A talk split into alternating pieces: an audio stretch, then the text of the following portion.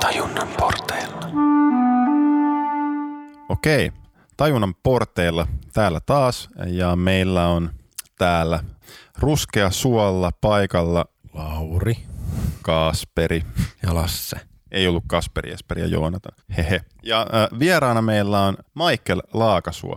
Ja sä oot kognitiotieteen yliopistotutkija ja oot tutkinut sitä, miten, millaisia moraaliarvostelmia ihmiset tekee tämmöisissä tilanteissa, jossa tekoäly pää, tai robotit päättää ihmisten asioissa. Eli tutkinut niin kuin näitä tekoälyjuttuja tämmöiseltä kantilta ja sitten oot tehnyt myös väitöskirjan kognitiotieteeseen pokerista ja sulla on sosiaalipsykologian maisterin tutkintoja, jos meni suunnilleen oikein tämä litania. Niin tota, äh, haluatko vaikka alkuun vähän kertoa vähän itsestäsi, tota, että miten olet nä- tällaisia juttuja päätynyt tutkimaan ja mitä tutkit tällä hetkellä?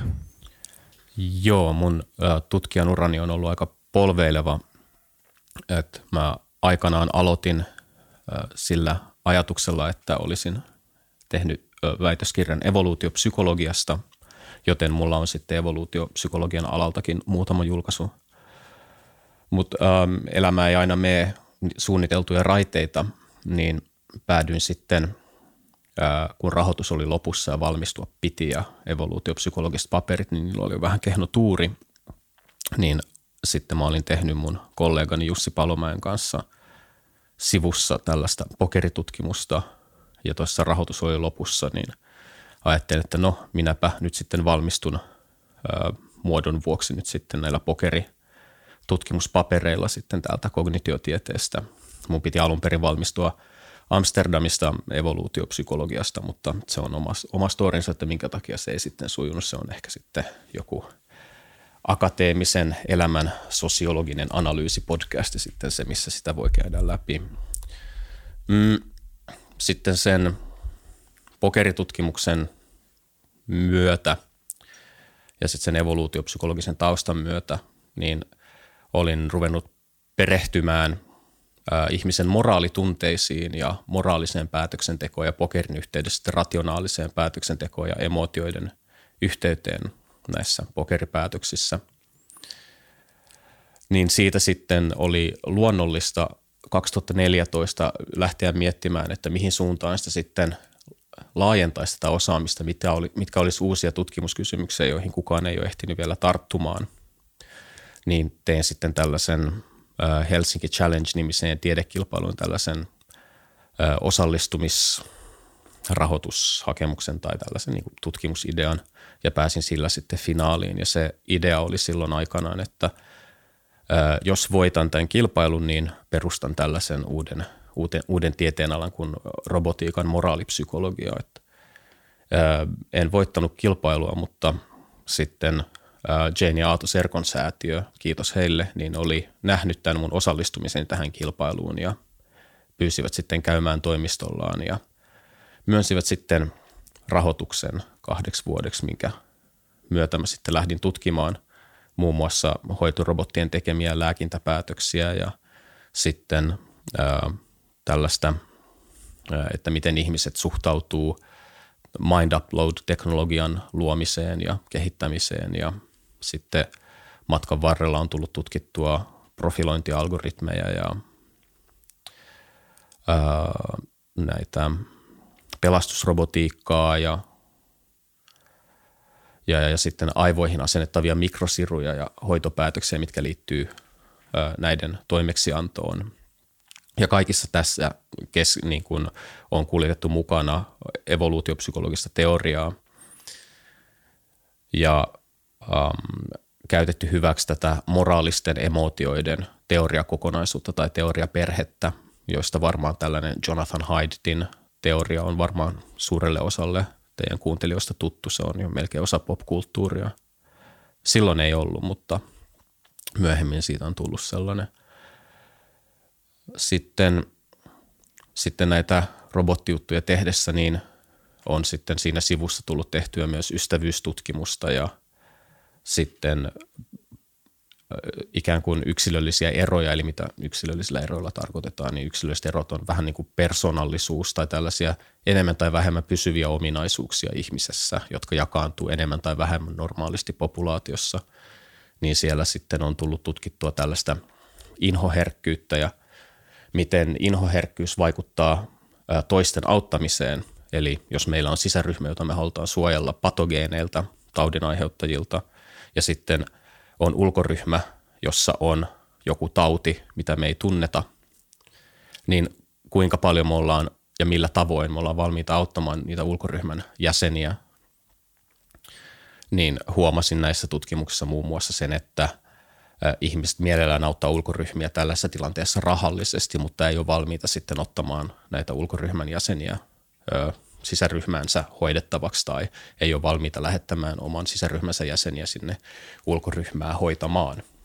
Että se, ja sitten olen tutkinut ihmisten ruokatottumuksia myös vähän siitä näkökulmasta, että jos ihmisille näytetään kuvia mädäntyneestä ruuasta, niin vaikuttaako se heidän halukkuuteensa sitten kuluttaa näitä ruokia. Ja liharuokien kohdalla näin on, mutta ei kasvisruokien kohdalla esimerkiksi.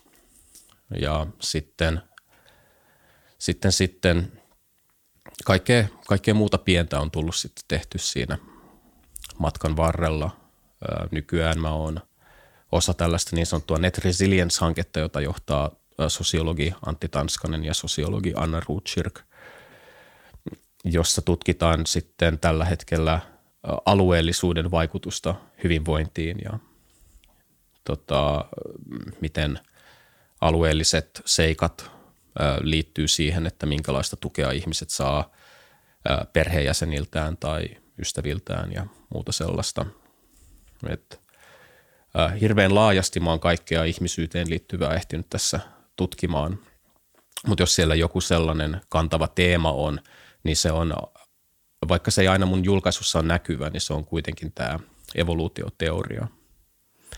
Niin ehkä, ehkä se on se joku kokonaisuus, mikä sieltä tulee.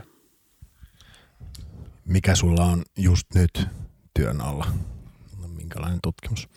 Um, just nyt uh, mä oon lähinnä kirjoittanut apurahahakemuksia tässä viimeiset kolme-neljä kuukautta, että mä en ole sillä tavalla ehtinyt tutkimusta tekemään, mutta viimeisin julkaisu on nyt ollut sitten hoitorobotiikan moraalipsykologiaa käsittelevä tällainen tutkimuskokonaisuus, missä meillä oli ö, viisi osatutkimusta. Yksi oli antropologinen kenttätyö, voidaan puhua siitä, jos haluatte. Sitten pelastusrobotiikkaa käsittelevä paperi on nyt kanssa tulossa painosta. Meillä oli siinä kahdeksan osatutkimusta ja osakoetta. Sitten äh, mulla on yksi paperi työn alla liittyen, tai se on valmis jo, mutta se pitäisi saada arvioon, niin näihin mind upload-teknologian ää, ikään kuin eksistentialistisiin kysymyksiin liittyviä, liittyviä niin tuloksia. Eli jos ihmiset kokee merkitystä elämässään, niin miten ne suhtautuu siihen, että olisi tällaista ikuista elämää antava teknologia käytössä. Sitten mulla on työn alla jotain juttuja, mitkä on edelleen salaisia, koska tutkimusmaailma on niin brutaali, että ideat kähvelletään, jos, jos ne vuotaa. Mutta siellä on ehkä yksi, yksi tutkimuskokonaisuus, joka on niin pitkällä tai se on valmistumassa, että siitä, siitä varmaan voi jotain puhua. Eli olen tutkinut myös sitten sitä, että jos äm, poliisilla on käytössään tällainen pre-crime tai crime prevention ohjelma, jossa käytetään tekoälyä siihen, että se ö, antaa poliisille suosituksen käydä pidättämässä joku, niin kuinka paljon siitä pidätys ää, kehotuksesta tai määräyksestä ää, koehenkilöt tykkää tai pitää verrattuna siihen, että sen ää, saman suosituksen antaisi joukko ihmisiä tai että se olisi tällainen nimetön vihje, joka tulee jostain yksittäiseltä taholta. Ja ää, sitten tässä on mukana tällainen teema, mitä aikanaan pyöriteltiin tuossa Philip K. Dickin jossain Minority Report elokuvaa inspiroineessa novellissa jo. Eli mitä sitten, että jos se onkin väärä positiivinen se hälytys, että poliisi saa tällaisen AIlta tulleen pidätysmääräyksen, mutta se AI onkin tehnyt tällaisen laskuvirheen vaikkapa, että tämä tyyppi, joka näyttää siltä, että se olisi rikollinen, ei sitten olekaan, mutta se joka tapauksessa pidätetään ja – sille tulee siitä negatiivisia seurauksia, niin onko sillä väliä sitten, että jos se suositus tulee ihmiseltä versus että se tulee koneelta. niin tämän tyyppistä juttua tällä hetkellä. Joo, tulee mieleen ehkä just tämä Orwellin 1984 ja siellä oli nämä ajatusrikokset ja muut. Mutta tota, tästä voisi lähteä hirveän moneen suuntaan. Mutta ehkä semmoinen yksi juttu, mikä tulee mieleen, että, että tuntuu varmaan semmoinen toistuva teema näissä monissa jutuissa on tavallaan se, että, että miten ihmisten suhtautuminen poikkeaa, äh, niin kuin, että jos on joku tilanne, jos on nyt joku robotti tai AI tekemässä jonkun päätöksen, ää, verrattuna siihen, että sen saman päätöksen tekee ihminen, niin onko tässä jotain semmoista, onko jotain semmoisia, onko löytynyt mitään semmoista jotain toistuvaa teemaa tai jotta mitään semmoista niin kuin yleistä, mitä tästä voisi sanoa, vai onko ne enemmänkin niin kuin tosi hajanaisia ne tulokset, että onko siinä mitään eroa tai ei ole? Siellä ne tutkimukset on vielä kesken, mutta sieltä rupeaa, siellä on hajanaisuutta, mutta siellä on jotain jotain kaavamaisuutta, mikä sieltä rupeaa nousemaan. yksi mielenkiintoinen aspekti on se, että ihmisen inhoherkkyys, ja siis mä en halunnut varsinaisesti inhotutkijaksi, ja mä hylkäsin inhotutkimuksen, ja sitten törmäsin sitten siihen uudestaan, siihen inhoon, niin inhoherkkyys tuntuu ennustavan sitä ainakin, että miten suhtaudutaan – aivoihin asennettaviin mikrosiruihin. Eli ihmiset, jotka on niin sanotusti seksuaali-inhoherkkiä, ja tämä on tällainen normaalisti jakautunut ominaisuus ihmispopulaatiossa. Jotkut on hyvin herkkiä, jotkut ei ole ollenkaan. Naiset on herkempiä kuin miehet, ja se johtuu siitä, että naiset joutuu huolellisemmin valikoimaan kumppaninsa kuin miehet, koska naiset maksaa kovan hinnan raskaudesta. Miehet ei maksa siitä juuri mitään hintaa. Niin joka tapauksessa niin korkea inhoherkkyys, mitä korkeampi se on, niin ennustaa sitä voimakkaammin, ää, tota, et, että ihminen kokee aivoihin asennettavat mikrosirut moraalisesti vääräksi, epäreiluksi ja niin sanotusti dehumanisoivaksi. Mutta tämä ilmiö tulee esiin pitkälti silloin, jos tältä teknologiaa käytetään yliinhimillisten kykyjen hankkimiseen. Eli jos ihminen saa yliinhimillisen muistisuorituksen tai yliinhimillisen älykkyyden tai yliinhimillisen kyvyn hallita emootioitaan ottamalla robotiikkaa, mikrosiru, whatever kehonsa, niin sitten tämä inhoherkkyys erityisesti ennustaa sen teknologian käyttöönoton paheksuntaa. Ja me löydettiin tämä tulos mitä kuusi vai seitsemän kertaa, että me on toistettu se kyllä niin monta kertaa, että se on ihan varma se löydös. Um, se, mikä sitten oli mielenkiintoista, oli se, että sitten kun me tutkittiin toisessa yhteydessä tätä asiaa, eli ollaan ajettu useampi koe tästäkin, mutta että jos meillä on ihminen, tutkija, tiedemies, whatever, joka päättää, että hän tekee, siirtää oman mielensä tietokoneeseen, luo teknologian, jonka avulla hän pystyy ruiskuttamaan kehonsa nanorobotteja, jotka yksi kerrallaan korvaa hänen aivoistaan kunkin hermosolun ja sitten lähettää wifi-signaalina sen aivojen kytkentäkaavion tietokoneeseen ja sitten kun varmistusohjelmat on ajettu, niin sammutetaan ne nanokoneet, keho lysähtää velttona maahan ja sitten tutkija herää sieltä tietokoneen sisältä. Niin se, mikä ennustaa tämän teknologian käyttöönoton moraalista paheksuntaa on jälleen se inhoherkkyys. Ja me yritettiin katsoa tätä monesta eri näkökulmasta, yritettiin löytää selitystä sille, että miksi näin olisi, mutta me ei löydetty sille selitystä, mutta tämä inhoherkkyys tulee esiin nyt ainakin kahdessa kontekstissa ja mulla on ehkä yksi koesarja vielä, missä se varmaan tulee vielä esiin, mutta siitä en tässä yhteydessä puhu vielä. Yksi tämmöinen kela, mikä mulla nousi että äh, onko uskonnolliset ihmiset inhoherkempiä vai vähemmän inhoherkkiä vai liittyykö tämä mitenkään uskonnollisuuteen? Onko sinulla tästä mitään tietoa tai haisua? Tuli vaan niin tämmöinen sivujon. Sitä on tutkittu paljon ja on, tota, se riippuu vähän nyt siitä, että miten sitä inhoherkkyyttä mitataan, mutta lyhyt vastaus on kyllä. Esimerkiksi Jonathan Haidtin nämä, nämä viisi moraalituntojen perustaa, moral foundations on se englanninkielinen termi, niin niitä ne viisi on siis, että jos ihminen näkee, että tehdään joku asia, niin ihmiset arvioi, että onko se asian teko moraalitonta vai moraalista sen perusteella, että aiheuttaako se teko vahinkoa, koetaanko se teko reiluksi, kunnioittaako se teko ö, yhteiskunnan perinteitä, onko se uskonno, ö, uskollinen sisäryhmää kohtaan. Ja sitten tämä viimeinen on sitten se, että noudattaako se tällaista pyhän ö, puhtauden ideaa ja se tämä niin kuin moral uh, sanctity, moral foundation on sitten tällainen, että sitä um, inho motivoi sitä. Ja tiedetään kyllä, että uskonnollisilla ihmisillä tämä uh, sanctity on korkeampi ja herkempi kuin uh, ei-uskonnollisilla ihmisillä.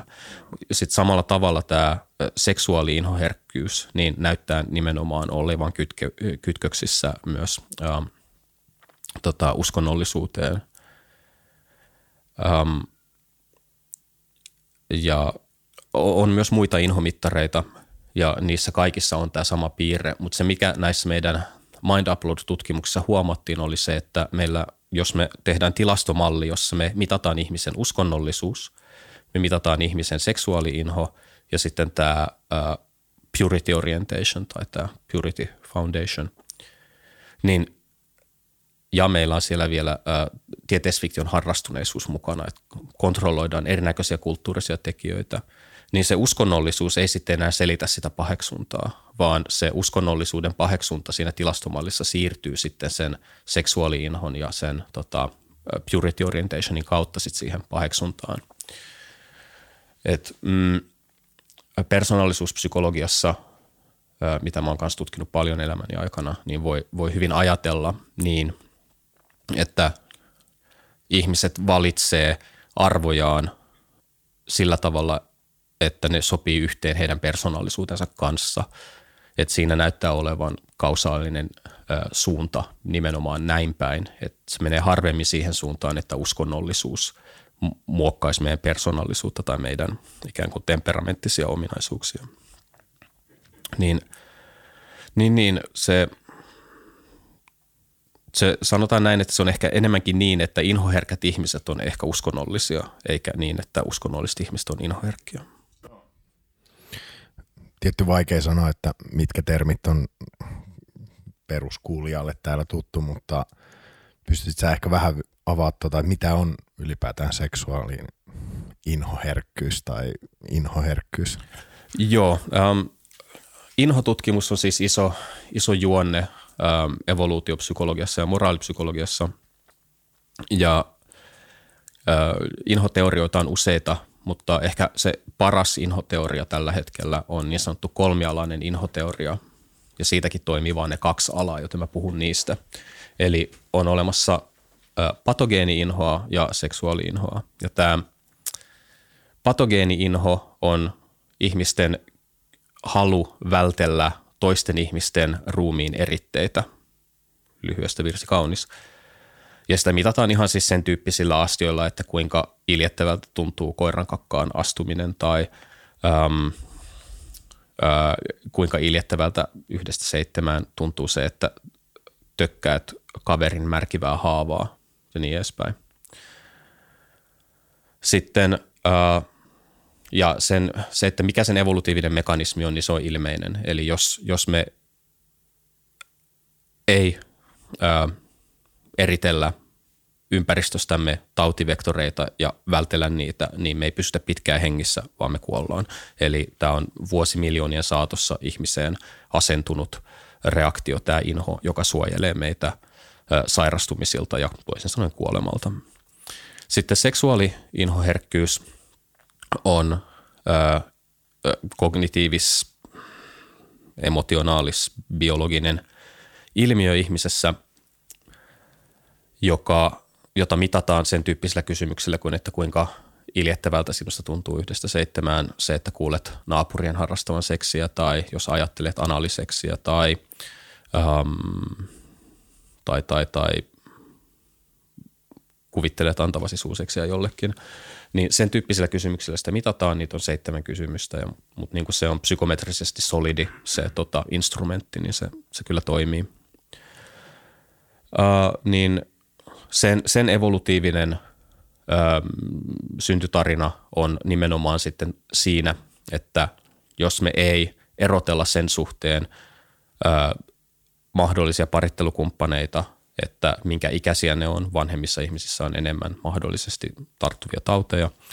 Tai jos me ei erotella kumppaneita sen suhteen, että kuinka lähisukulaisia ne on meille, niin silloin parittelusta tulee kova hinta, eli voi tulla jälkeläisiä, jotka ei ole lisääntymiskykyisiä tai voi olla liian kalliita hoidettavia, eli se on resurssihukka.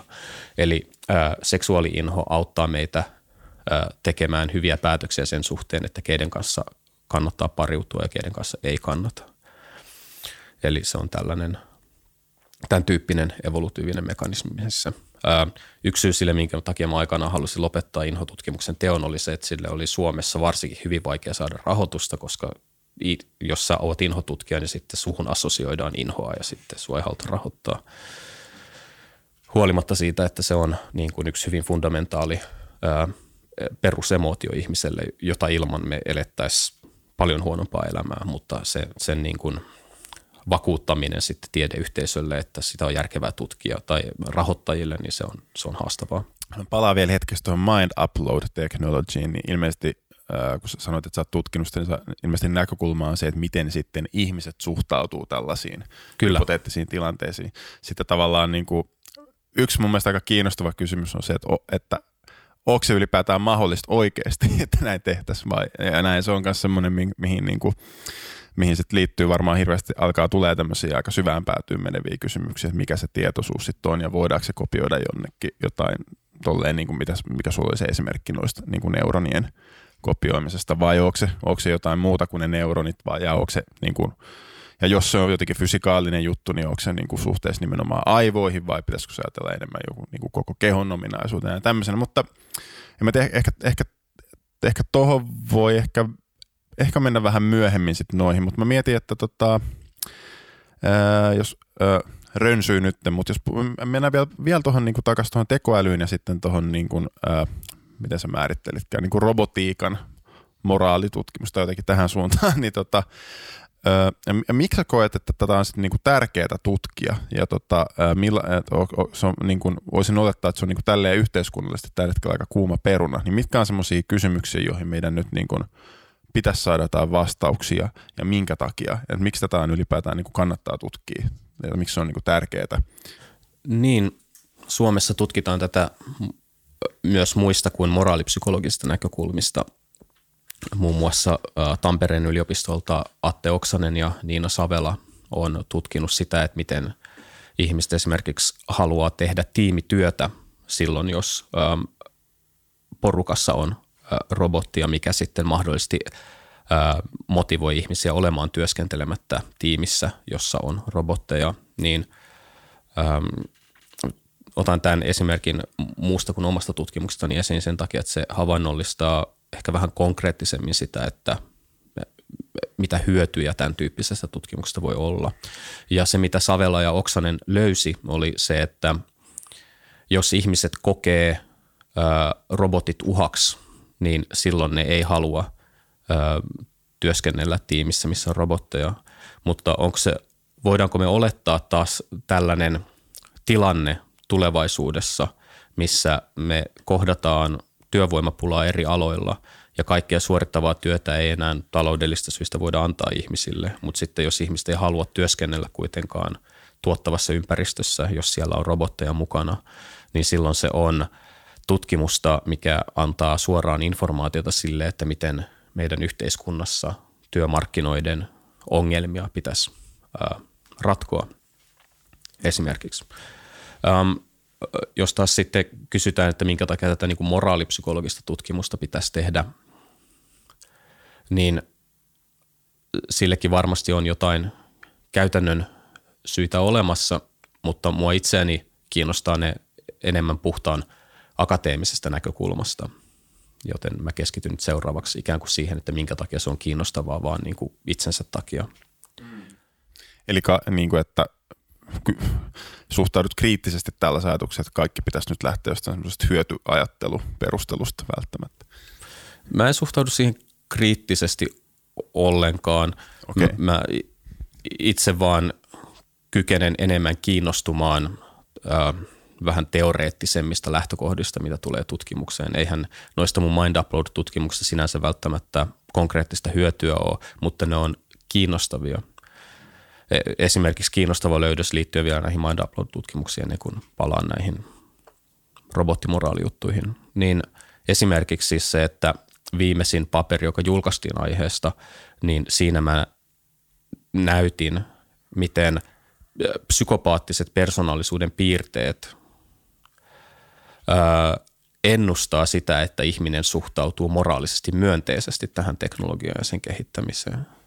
Ah, mielenkiintoista. Eli sitten sit jos meillä on joukko ihmisiä ja sitten siinä tutkimuksessa tuli esiin vielä se, että nämä äm, psykopaattiset ihmiset mielellään ä, ikään kuin piiloutuu tällaisten utilitarististen argumenttien tai utilitarististen preferenssien taakse e, edistääkseen tätä mind upload-teknologian äm, kehitystä tai ikään kuin moraalista hyväksyntää. Niin onhan tuollaisella tutkimuksella, jos ei mitään muuta, niin hyvähän se on, että se on julkaistu pari 30 vuotta ennen kuin sitä teknologiaa on saatu kehitettyä. Koska sitten se auttaa meitä olemaan varuillaan sen suhteen, että me ei suhtauduta kaikkiin tahoihin, jotka sitä teknologiaa haluaa kehittää sinisilmäisesti. Että se, se on ehkä yksi sellainen ää, riskitekijä. Mutta ää, sitten nämä robottimoraalijutut. Esimerkiksi hoitorobottitutkimuksissa, missä meillä oli tilanne, missä on vastahakoinen potilas ja meillä on joko ihmissairaanhoitaja tai robottisairaanhoitaja, jolle on ylilääkäri antanut määräyksen, että on tärkeää, että se potilas ottaa ne lääkkeensä. Ja sitten se tarina loppuu yhdellä kahdesta tavasta, joko se ihmissairaanhoitaja tai robottisairaanhoitaja, niin joko pakko lääkitsee tai ei pakko lääkitse potilasta, eli on tottelematta ylilääkärin ohjeita. Niin sitten sellaisessa tilanteessa sitten, mitä meidän tutkimuksesta löytyy monta kertaa, niin toistettiin ne tulokset. Monta kertaa, niin tiedetään, että ne on luotettavat, niin mitä sellaisessa tilanteessa löytyy on se, että on ihan ok, että ihminen ei tottele. Ja yllättäen on ihan ok, että robotti ei tottele – ja sitten on ihan ok, että ihminen tottelee, eli pakkolääkitsee potilaan. Mutta sitten jos robotti pakkolääkitsee potilaan, niin sitten se moraalinen hyväksyntä putoakin aika merkittävästi ja se putoaa joka kerta näissä meidän kokeissa. Niin kyllähän se kertoo myös siitä, että miten, öö, miten ainakin kannattaa ajatella hoitotoimenpiteitä. Mutta sitten mielenkiintoinen kysymys tietysti on se, että ihmisen – autonomia ja ihmisen oikeudet on molemmissa tilanteissa, oli se lääkitsijä, lääkitsijä sitten ihmissairaanhoitaja tai robotti, se on identtinen. Mutta sitten toisessa tilanteessa se jotenkin kärsii inflaation, mutta ei toisessa. Niin m- miksei? Tosi kiinnostavaa. Sitten toinen, mitä mä mietin kanssa, tota, mä puhutkohan sä tästä siinä Areopagi-jutussa tai jossain muualla, niin kanssa, että kuinka paljon silloin väliä, että – onko se robotti vai vähän niin kuin Westworldissa ne androidit, no niitähän näyttelee ihmiset. Että onko se semmoinen, että se ikään kuin menee läpi ihmisestä silleen ulkoisesti, ja, tai, tai, on hyvin, tai jos se ei mene, niin on ainakin aika ihmisen kaltainen verrattuna sitten siihen, että se on semmoinen niin kuin ruma peltipurkki. Niin tavallaan se, että kuinka paljon tällä on sitten vaikutusta tälleen niin kuin siihen, miten ihmiset suhtautuu siihen ihan riippumatta siihen, että jos nyt oletetaan, että sillä ei ole mitään väliä, että siellä ruman peltipurkin siellä ei ole ketään tai mitään sisällä kokemassa yhtään mitään, ja saman, samaten se ei ole sen enempää sillä niin kuin ihmisen kaltaisellakaan robotilla, niin mä luulen, että onko näitä ihmiset kuitenkin suhtautuu niihin vähän eri tavalla? Joo, ihmiset suhtautuu niihin eri tavalla ja ennen meidän tutkimuksia niin muut tutkimusryhmät oli sanonut, että se selitys olisi siinä, että se päätöksentekijä robotti ei ole riittävän ihmisen kaltainen, sen takia siltä ei hyväksytä jotain. Tai sitten argumentti oli jotain sellaista, että ihmiset ei heijasta siihen samalla tavalla agenttiutta, toimijuutta siihen robottiin kuin toiseen ihmiseen. Ja että tämä selittäisi nämä löydökset. Mutta kun mun tutkimuksissa sitten, jos näin olisi, niin sen robotin päätöksen oli se mikä tahansa, niin sen pitäisi sitten kautta linjan olla matalampi – se päätöksen hyväksynnän. Mutta sitten me huomataan tämä päätöksen hyväksynnän droppi ainoastaan vain joissain tilanteissa, niin silloin tämä selitys ei yksinkertaisesti voi toimia. Sitten toisessa mun tutkimuksessa me huomattiin, että jos se robotti näyttää peltipur- peltipurkilta, niin sitten sen päätös on ok. Mutta sitten jos se näyttää ihmiseltä, niin sitten se ei olekaan ok. Eli tämä ihmisen kaltaisuus ei sitten selityksenä niin kuin kelpaakaan lopulta. Sitten mä mietin, että jos nyt ihan vähän vedetään sinne syvään päätyyn päin, niin kuin puhuttiin tuosta mind uploadista, niin uteliaisuudesta kysyisin, että us, uskot sä itse, tämmöinen mind upload, niin luulet sä, että se oikeasti voisi olla niin kuin mahdollista, ää, riippumatta nyt siihen, eihän se varmaan tällä hetkellä, mutta luulet sä, että jonain hypoteettisena päivänä tulevaisuudessa, jos meillä on riittävä teknologia, niin niin voisi tehdä, vai ajattelet sä, että se tuskin on niin kuin mahdollista lainkaan niin kuin ihan riippumatta teknologiasta, ja sitten ehkä sitten toinen sitten kanssa, mikä mua, mistä mua kiinnostaisi jutella, että miten sä ää, ajattelet yleisesti näistä, että kun puhutaan usein siitä, että niin kuin tämmöisistä teko, tekoälyyn liittyvistä uhkaskenaarioista, niin kuinka pidät sä, niin kuin, kuinka suurena uhkana sä pidät niin kuin tekoälyä ihmiskunnalle. Ja sitten ehkä toisaalta myös, että että näet sä, että voisiko tekoälyllä olla toisaalta potentiaalis myös jotenkin olla mukana ratkaisemassa tämmöisiä tosi suuria ongelmia, niin kuin jotain ilmastonmuutosta tai mitä ikinä. Tuli monta juttua, mutta jos... joo, no joo. joo. Siis periaatteen tasolla ää, digitaalisen kopion tekeminen aivoista on mahdollista. Eli jo 2014 joku hyvin pieni kuutiomillimetrin murtoosa saatiin tota, rotan aivoista digitoitua ja käynnistettyä sitten tällaisessa supertietokoneessa. Ja se oli sellainen hyvin yksinkertainen alue, mikä vastasi vähän niin kuin viiksikarvan taipumista, eli tällaista paineen kokemusta. Ja sitten se oli kytketty tietokonehiireen, jos tietokonehiirtä liikuttiin, niin sitten se aktivaatiokaavio siinä keinotekoisessa hermoverkossa oli lähes identtinen verrattuna siihen, että jos se olisi ollut biologinen, biologinen tota, aktivaatiokaava aidossa rotassa. Ja sitten pari vuotta sitten niin hiiren korteksi oli jo saatu kopioitua, ää, mutta sitä ei ole saatu vielä ainakin viimeksi kun tarkistin, niin sitä ei ollut saatu käynnistettyä. Eli se on ainakin jonkinnäköistä laskentatehollisesta pullonkaulasta, mutta mitään periaatteellista syytä ei ole sille, minkä takia se ei, ei onnistuisi. Um, se, että miten se käytännössä sitten tehdään tällä hetkellä on, että meillä pitää olla aivot, jotka on pakastettu ja ne leikataan sellaiseksi ohuen ohuiksi siivuiksi ne aivot ja sitten ne kuvataan ja sitten niistä valokuvista kasataan se 3D-kartta sitten näiden aivojen kytkentäkaaviolle. Ö, mutta ö, se, että mitä siinä sitten lopulta siirtyy digitaaliselle alustalle, niin ei ole tässä vaiheessa vielä ihan selvää. Siirtyykö sinne kokemuksellisuus, eli kaikilla meillä ihmisillä on sisäinen maailma. Jos joku tökkää meitä olkapäähän, niin sen olkapään tökkäämisen ohella sen lisäksi siinä on ne fysiologiset vasteet ja aivovasteet ja muut sellaiset. Siinä on se subjektiivinen kokemus siitä tökkäyksestä ikään kuin tällaisena kokonaisuutena, puhutaan kvalioista.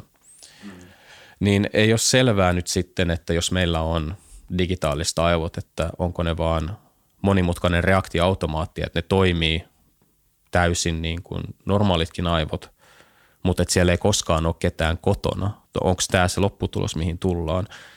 Siitä debatoidaan tällä hetkellä aika paljon, että siellä on keskeisiä, tota,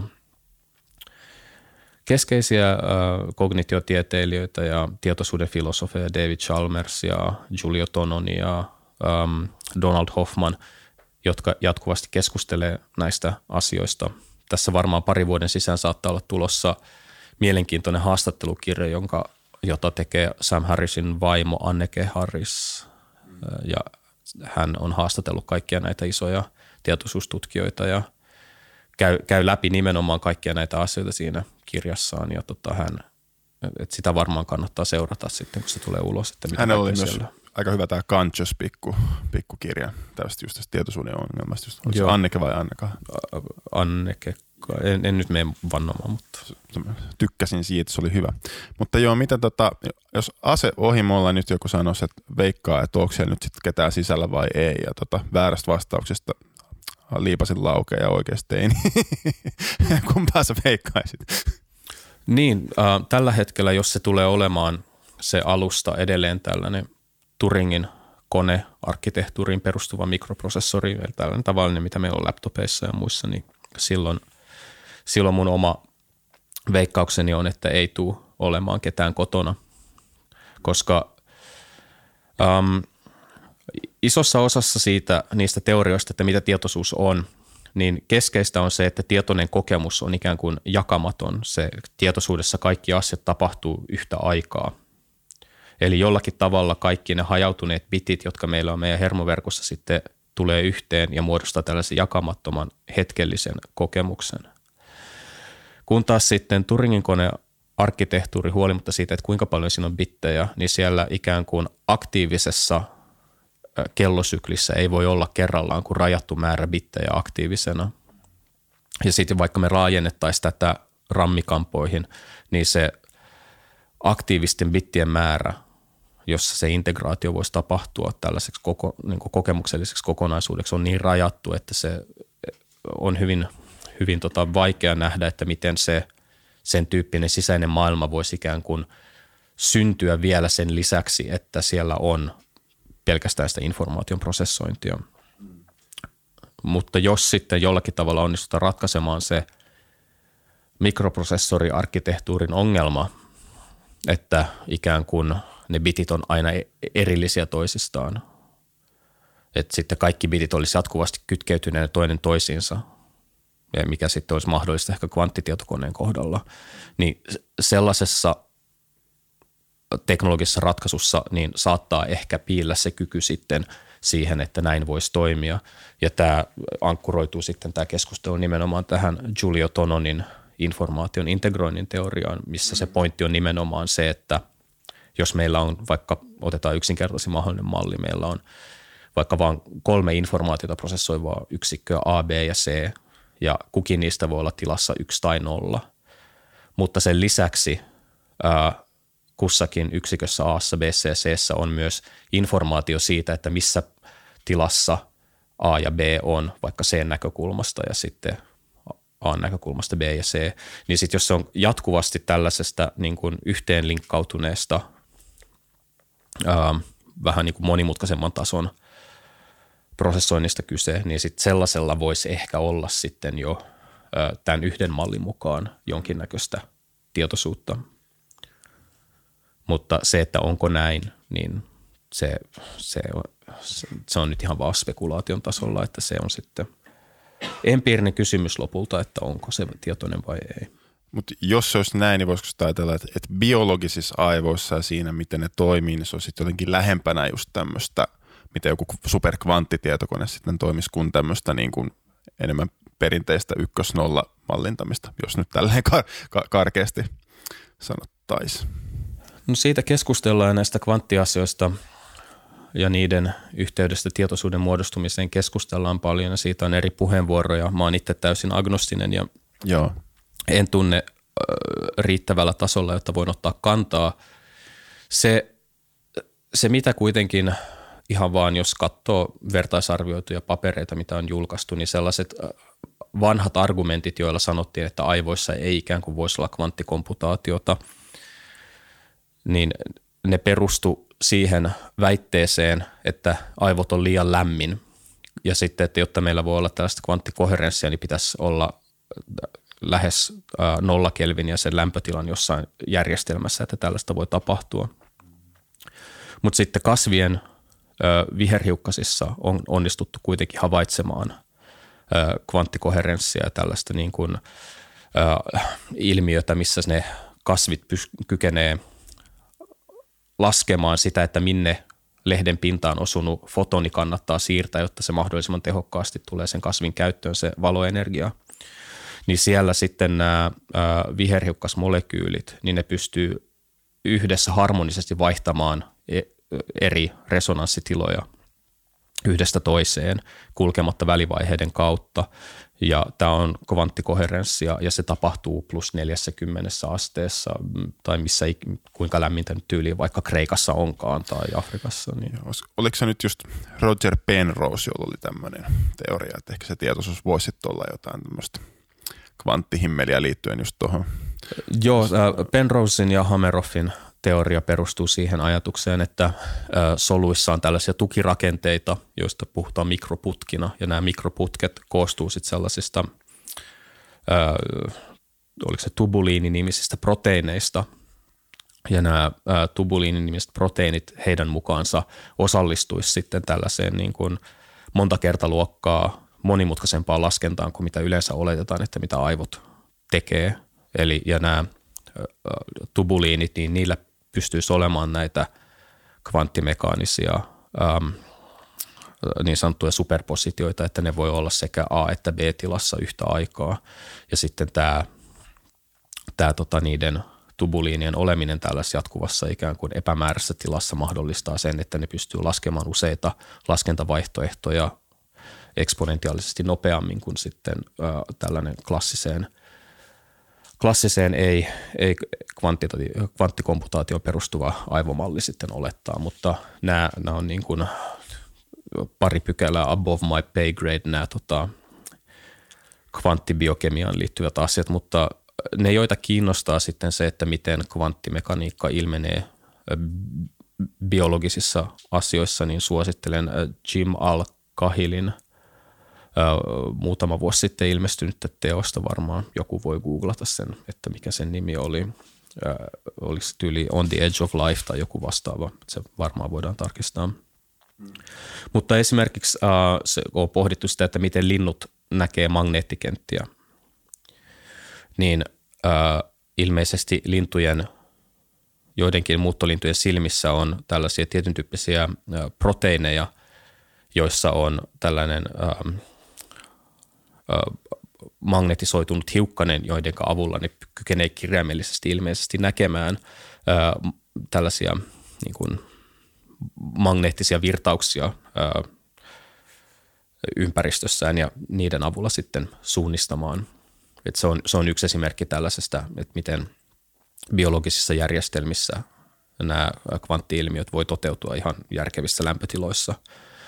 Sitten, sitten tota, tällainen kvanttikomputaation asiantuntija MITistä kuin Seth Baum, niin oli kerran pysähtynyt miettimään, että miten se voi olla, että jos ihmisellä on vain muutamia tuhansia hajureseptoreja, niin ne ihmiset kykenee kuitenkin haistamaan niin suunnattoman määrän erinäköisiä hajuja –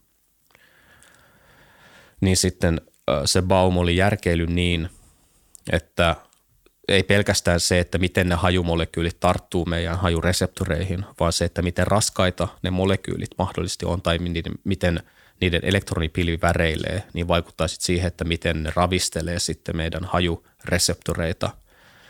Eli toisin sanoen ähm, ö, oli, hetkonen se Seth Baum kuvaili koetta, jossa oli otettu muistaakseni – tyyliin joku, en nyt muista mikä molekyyli se oli, sanohan vaikka, vaikka nyt niin kuin sitruunan tuoksu. Ja sitten sieltä sitruunan, sitruunasta oli vaihdettu ö, hiilimolekyylit piimolekyyleihin. Ja idea oli se, että se molekyyli muuttuu raskaammaksi, mutta sen elektronipilven rakenne pysyy suunnilleen samana, koska molemmilla on yhtä paljon ulkokuorella elektroneita piillä ja hiilellä. Ja sitten kun ihmiset haistaa tätä muokattua sitruunahajua, niin se tuoksuukin tyyliin mädeltä kananmunalta. Ja se Baumin ää, järkeily oli se, että sen lisäksi, että tosissaan niin hajureseptoreihin tarttuu se molekyyli ja ne taivuttaa sitä proteiinia, joka on se reseptori, mutta se ei olekaan pelkästään se koko story, vaan se, että se liikkuu hitaammin se molekyyli, niin vaikuttaa siihen hajukokemukseen. Niin kaikki tämä viittaisi kyllä siihen, että kyllä meidän hermostossa on jotain – kvanttiprosessoinnille alttiita ilmiöitä. Ja, ja tota, kovasti me ajatellaan, että on ihan esimerkiksi meidän wifit, wifi-laitteet, niin ne perustuu sille, että, meillä, että niissä on kvanttimekaanisia ilmiöitä ja sitten kykenee eri etälaitteet kommunikoimaan keskenään radioaaltojen välityksellä. Se on nykyään meille ihan hyväksyttävää. Niin musta on ihan mielenkiintoinen kysymys. En, en sano, että se asia on näin, mutta ei, onko se täysin mahdotonta ajatella, että kussakin hermosolussa olisi joku pieni wifi-reititin, joka kykenee sitten ainakin aivojen sisällä sitten vastaanottamaan jotain muutakin kuin ö, elektrokemiallisia signaaleita, dendridejä tai aksoneita pitkin toisilta hermosoluilta. Hmm alkaisiko toiset niin kuin, tälleen mielenfilosofisin termein vähän jo sitten ehkä kyseenalaistaa semmoista ihan perusfysikalismia. No ehkä tästä voisi päästä nyt jota, niin kuin aasinsiltaa siihen, että mä oon käsittänyt, että tälleen mielenfilosofisesti puhuen sä oot itse idealisti. Niin tota, jos korjaa, jos on väärässä, niin haluatko sä avaa vähän, että mitä tämä niin tarkoittaa ja miten sä oot päätynyt näin ajattelemaan ja ehkä sitten vielä, että miten niin kuin, onks, että jos otetaan nyt tämmöinen idealistinen lähtökohta, niin onko sillä sitten jotain – implikaatioita sille, että miten nyt nämä jutut, mitä me ollaan tässä kelattu, niin näyttäytyy. Niin, siis joo, kyllä jonkinnäköinen idealisti hyvin varovaisesti eikä mitenkään niin kuin fundamentaalistisesti. Että voin vaihtaa kantaan, jos siltä tuntuu. Um, sillä mun idealistisella taustalla ei, ei ole mitään tekemistä välttämättä näiden tota, tieteellisten keskusteluiden kanssa. Silloin enemmän ehkä tekemistä sen kanssa, että mä oon ruvennut joskus jo 14-vuotiaana meditoimaan. Ja tota, mulla on öö, pitkä meditaatiotausta. Ja sitten kun riittävän pitkään on istunut meditoimassa, niin ennemmin tai myöhemmin rupeaa havahtumaan siihen, että ö, ihmisenä oleminen ei olekaan ihan sitä, miltä äkkiseltään vaikuttaa. Et, um, kun on meditoinut riittävästi, niin se, se tapa koko ajan maailmaa, mikä on meille jonkinlainen default, niin se katoaa tai vaihtuu. Ja se, että mitä siinä tapahtuu, on ehkä se, että sen, sen sijaan, että kokee olevansa se ö, puheääni päänsä sisällä, joka jatkuvasti kommentoi kaikkea, niin se, mm, en mä tiedä, onko ehkä identifikaatio sitten se oikea termi, mutta se identifioituminen siihen ääneen loppuu ja se identifiointi siirtyy siihen kokemuskenttään, missä se pään sisäinen ääni vaan leijuu jossakin. Ja samalla tavalla sitten kaikki aistikokemukset ja mm, muistot ja um, semmoiset ei-sanalliset ajatukset, ne asettuu jonnekin se, siinä tietoisuuskentässä vähän niin kuin avaruuteen melkein tällaisena leijuvina hahmoina. Ja mä oon meditoinut niin paljon, että esimerkiksi mulla niin kuin tyyliin lämpökokemus ei, ei ole enää sellainen, jos mulla on vaikka polttava kuppi kädessä, niin mä muistan kyllä, miltä se tuntui silloin, kun se tuntuu sellaiselta polttavalta kokonaisuudessa, kokonaisuudelta ihoa vasten. Mutta nykyään se tuntuu enemmän sellaiselta kohinalta tai partikkelisuihkulta. Että tavallaan se, se ei ole enää sellainen kokonaisuus, vaan se on enemmän sellaista vähän niin kuin väreilyä. Vähän niin kuin olisi koko ajan suihkussa tavallaan kykenee kokemaan sellaista kohinaa tai jotain, niin emme osaa tarkemmin sanoa, että mitä se oikein on väreilyä. Vähän niin kuin joku jatkuvasti pudottaisi vaikka hiekkaa kädelle, pystyy ehkä aistimaan jokaisen hiekan siitä. Niin sitten tavallaan kun tuollaisia shiftejä rupeaa tapahtumaan, että mulla esimerkiksi näkökenttä toimii sillä tavalla, että siinä näkyy jatkuvasti sellaista, en mä tiedä, digitaalista noisea, vähän niin kuin se menisi jonkun filterin läpi. Et kaikki asiat, mitä mä katon, niin ne on vähän sellaisen niin kuin lumisateen tai kohinan peitossa. Mä en tiedä varmuudella, mitä se on, mutta mä veikkaan, että se on sitä, että kun on riittävästi meditoinut, niin näköhavainto muuttuu sillä tavalla, että siihen pystyy näkemään sen ikään kuin, että miten aivot täydentää näköhavaintoa. Esimerkiksi jos auto ajaa tietää alaspäin, niin se ei liiku enää mun näkökentässä silleen smoothisti, vaan se liikkuu vähän niin kuin freimi kerrallaan ja sitten mä näen ikään kuin mieleni sisällä, miten aivot täydentää sen niin kuin puuttuvan freimin ikään kuin jälkeenpäin sinne. Mm. Niin joka tapauksessa, niin sitten kun on riittävän pitkään meditoinut, niin sitten se oivallus siitä, että kun sieltä poistaa kaikki puheet, kaikki aistikokemukset – tasapainokokemukset, suuntaorientaatio, ne kaikki on erillisiä laskutoimituksia ainoastaan, mitä aivot tekee. Ja kun kaiken tämän yksi kerrallaan sieltä ikään kuin kuorii pois, niin se mitä sieltä jää jäljelle on sitten enää puhdas kokemus, jolla ei ole ulottuvuutta, jolla ei ole sisältöä. Ja se on sitten kuitenkin yhtä aikaa se on sekä avaruus että ei ole avaruus. Mutta se puhdas kokemuksellisuus tai tietoisuus on sitten se juttu, mikä saa, mikä on edellytys sille, että mikä tahansa voi tuntua joltain. Sitten siitä sitten tavallaan se seuraava hyppy, en mä tiedä onko se enää hyppy varsinaisesti, mä en ehkä kutsu sitä hypyksi, mutta se seuraava oivallus on sitten se, että tämä on sama ilmiö kaikissa elävissä olennoissa. Ka- ka- kaikessa, mikä voidaan kokea, niin pitää aluksi olla tietoisuus läsnä eka. Eli silloin universumin perusrakenne on tietoisuus.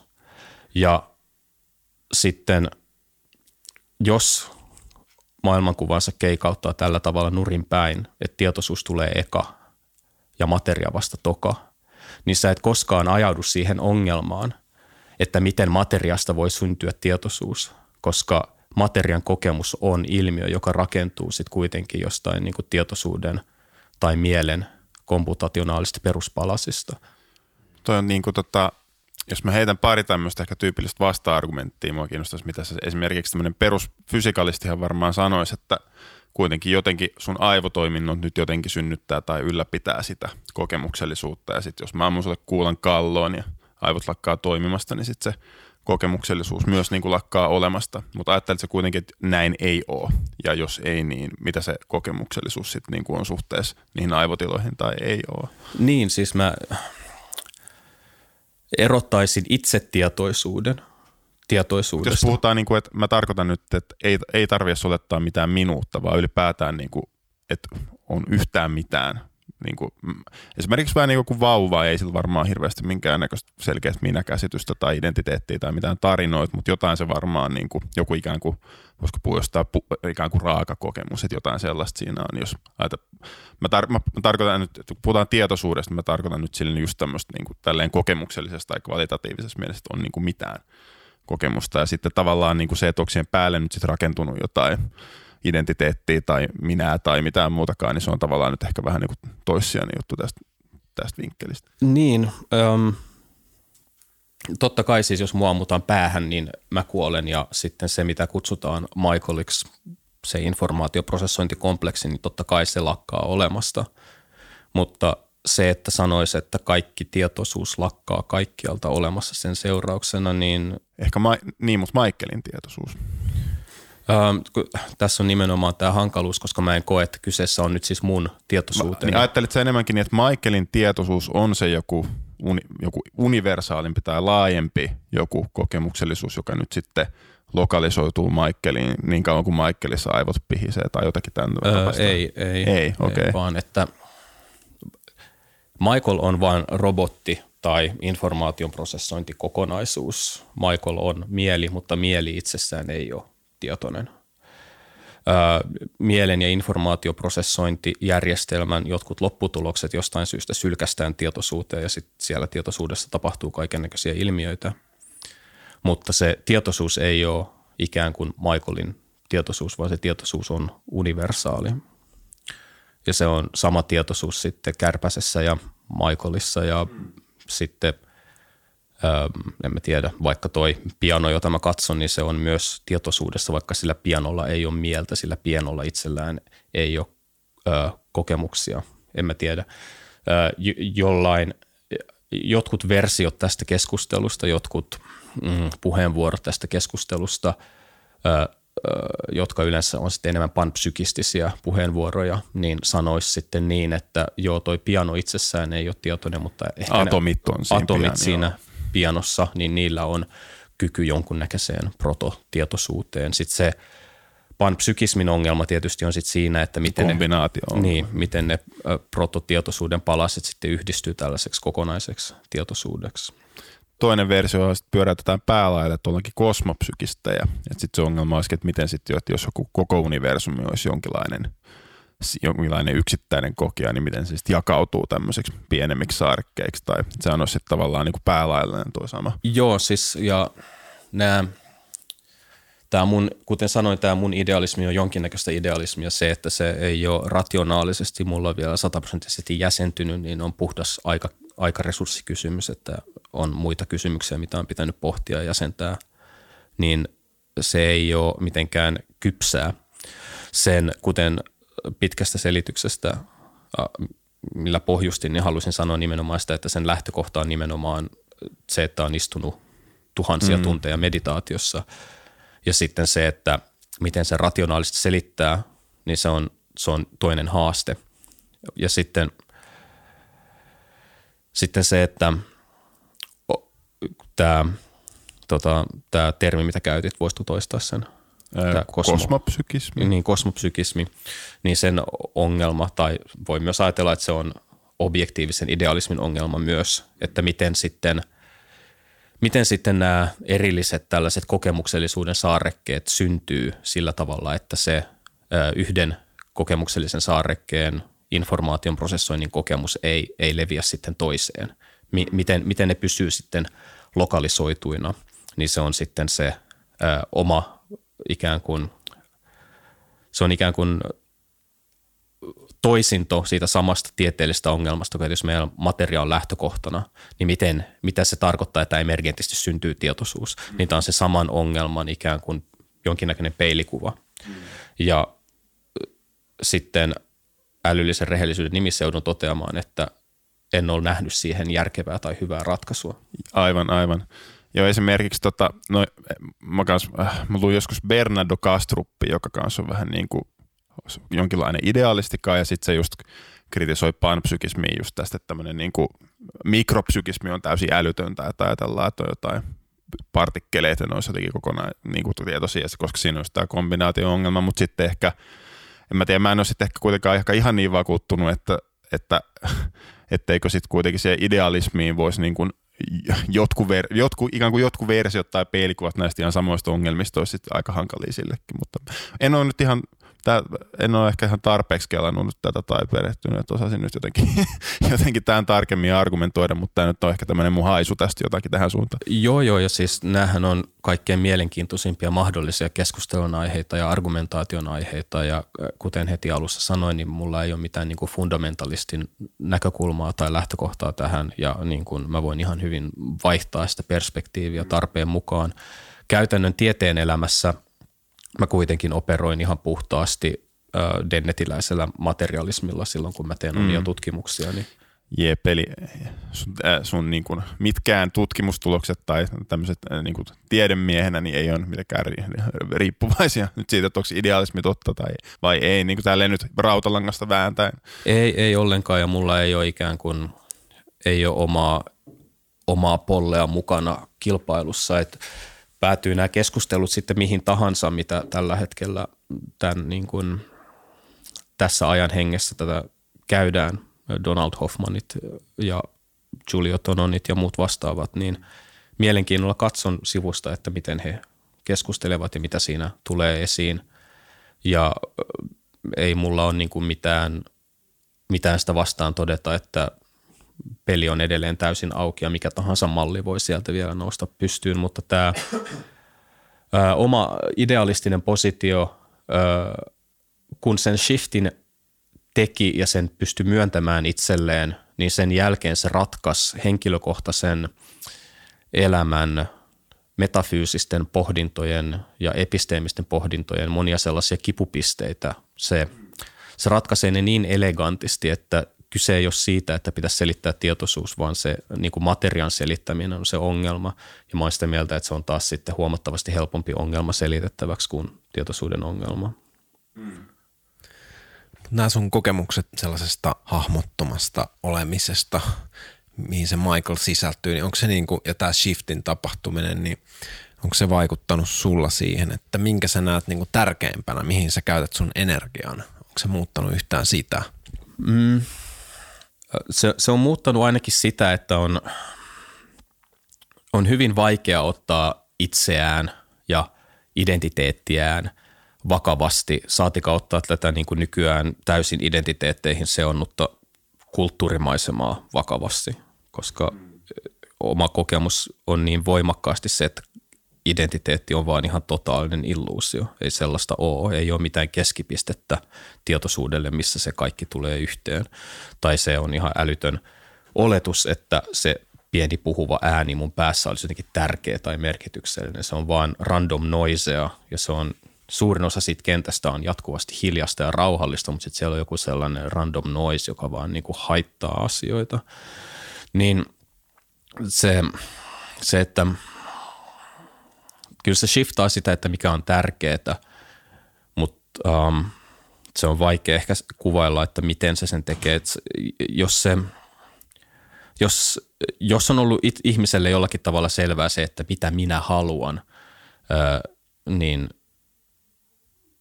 ja on pystynyt jotenkin selittämään itselleen tekemällä listoja, että mitä elämältä haluaa ja mikä elämässä on tärkeää, niin sellainen kyky katoaa kyllä, sit kun on riittävän pitkään meditoinut tai käynyt retriiteillä – mutta se, mitä sen tilalle tulee, on se, että siinä on ehkä vuoden pari sellainen hämmennyksen aika, mutta sitten se muuttuu sellaiseksi, tai tulee sellainen joku uusi orientaatiorefleksi tai orientaatiotapa tulee linjoille, ja se on enemmän sellainen ehkä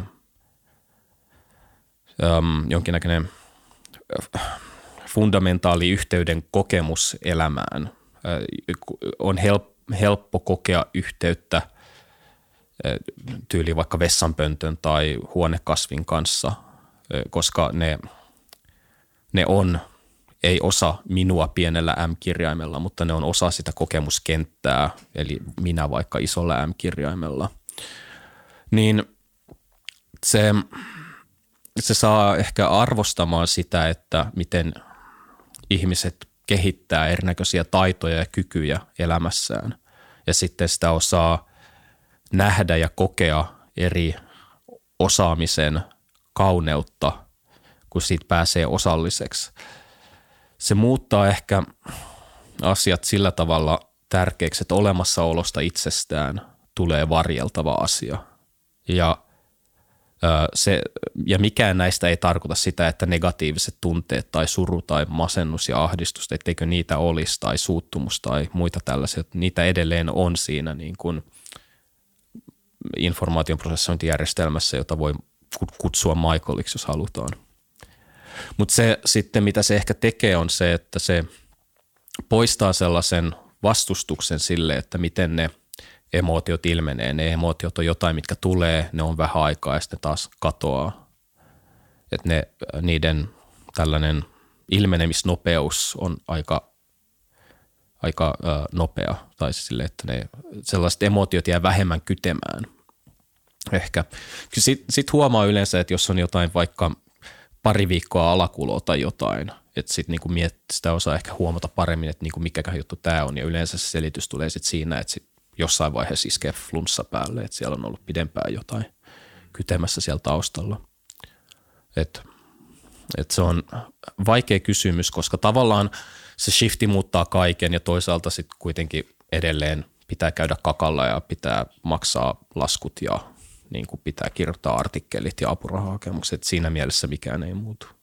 Mm, minkälaista meditaatiota sä oot harjoittanut? Sanoit, että kaikkiaan tuhansia tunteja, mutta niin kuin, miten näihin tämmöisiin shifteihin on sitten päädytty? Um, no mä aloitin aikanaan Timo Klemolan Karate Do-kirjasta löytyneillä ohjeilla. Um, se oli tota, ihan perust sen meditaatiota, jossa aloitetaan hengityksen laskemisella. Ja sitten se sitten kun sitä hengityksen laskemista on tehnyt riittävän pitkään, niin sitten se vähän niin kuin itsestään vaihtuu sellaiseen shiken tasatyyppiseen meditaatioon, jossa vaan istutaan, vaan istutaan.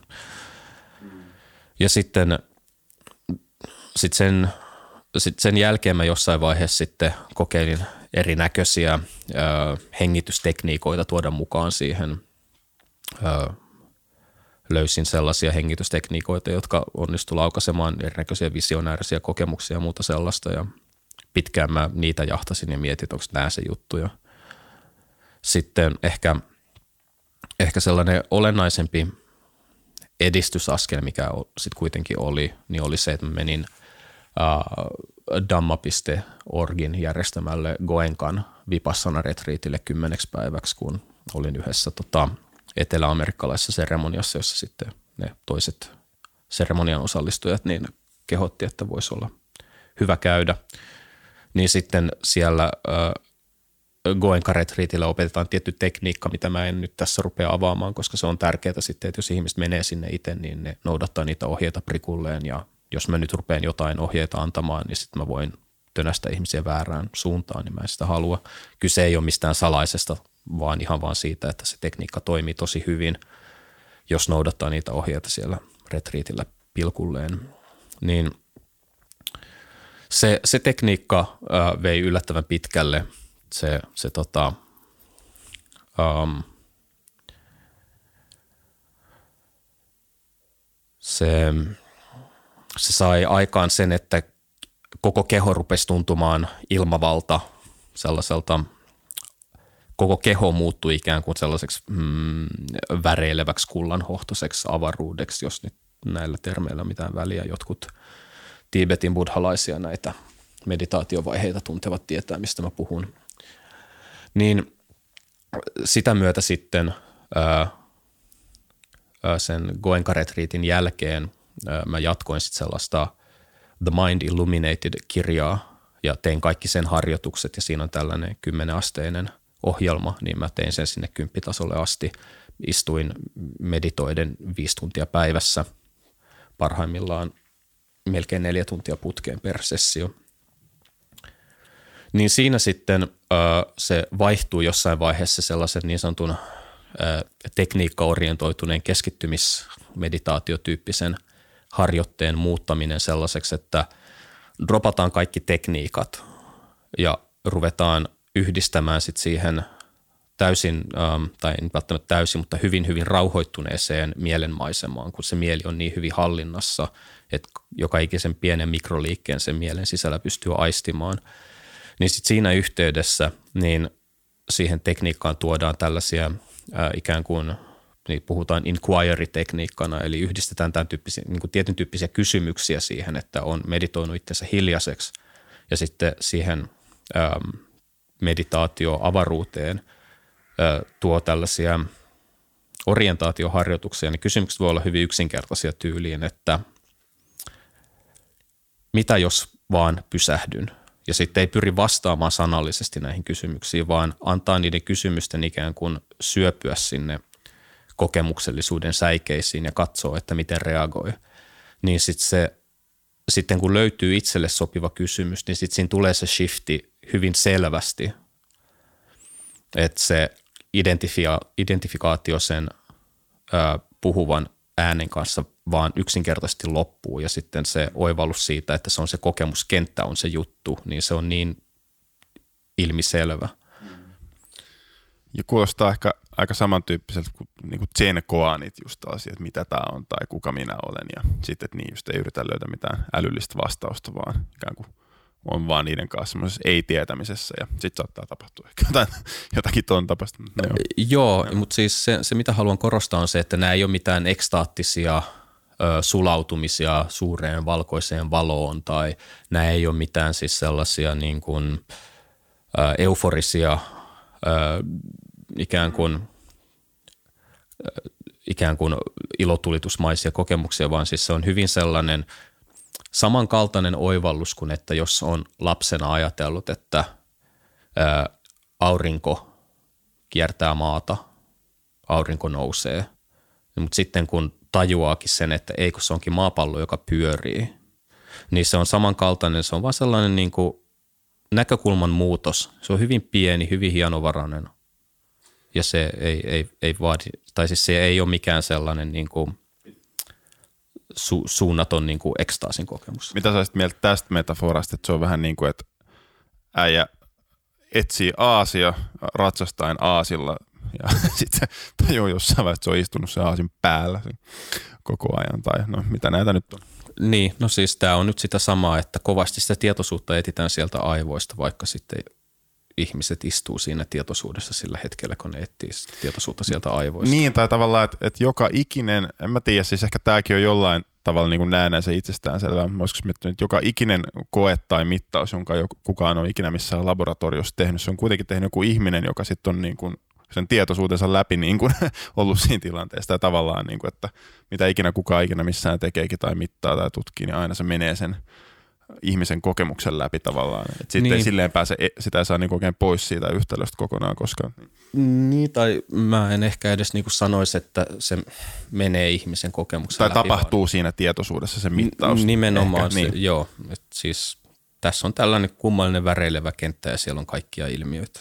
Joo, siis itsekin varmaan satoja tunteja, voi varmaan saattaa olla nelinumeroinenkin luku, mutta kyllä niin kuin, tullut persettä puudutettua tyynyllä, niin pystyn kyllä samastumaan tuohon aika paljon, että just, että, että ajattelee, että sen sijaan, että minä olen se joku ajatteleva ääni siellä päässä, niin just, just tämä, että pikemminkin, että on vaan tämä kokemuksen kenttä, jossa on niin kuin kaikki, ja sitten myös siinä tapahtuu myös ne ajatukset. Mutta sitten, että se ajatukset on vaan osa sitä isompaa kenttää, niin just silleen, että Mä just silleen, että tavallaan, että tavallaan yksi tapa puhua että voisi olla, että ei ole mitään erillistä itseä tai minä, mutta sitten yhtä hyvin voisi ehkä sanoa, että kaikki on itseä tai minä. Mutta jotenkin just semmoinen, että toi on kyllä silleen ainakin oman istumiskokemuksen perusteella koen tuon kanssa aika samastuttavana. Myös tuon väreilyn näkemisen mäkin olen joskus. tai tuntuu, että esimerkiksi, että jos joskus istuu vaikka ihan valkoisen seinään edes pitkään, silleen vaikka silmät auki, niin jossain vaiheessa siinä alkaa olla jo niin kuin kunnon show siinä seinällä.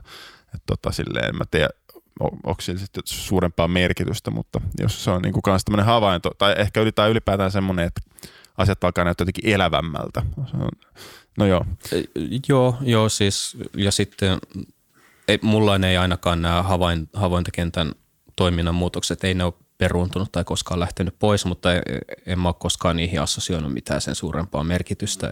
Se on, en mä ole koskaan ajatellut, että sillä on mitään väliä.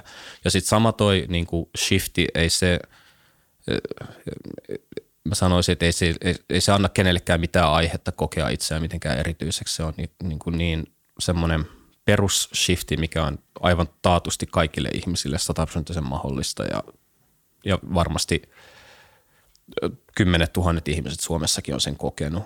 Et ei siinä siis sillä tavalla, että ei se, sen, sen varaan ei kannata niin kuin elämän, elämän tota, uraa tai elämän raiteita ruveta rakentamaan.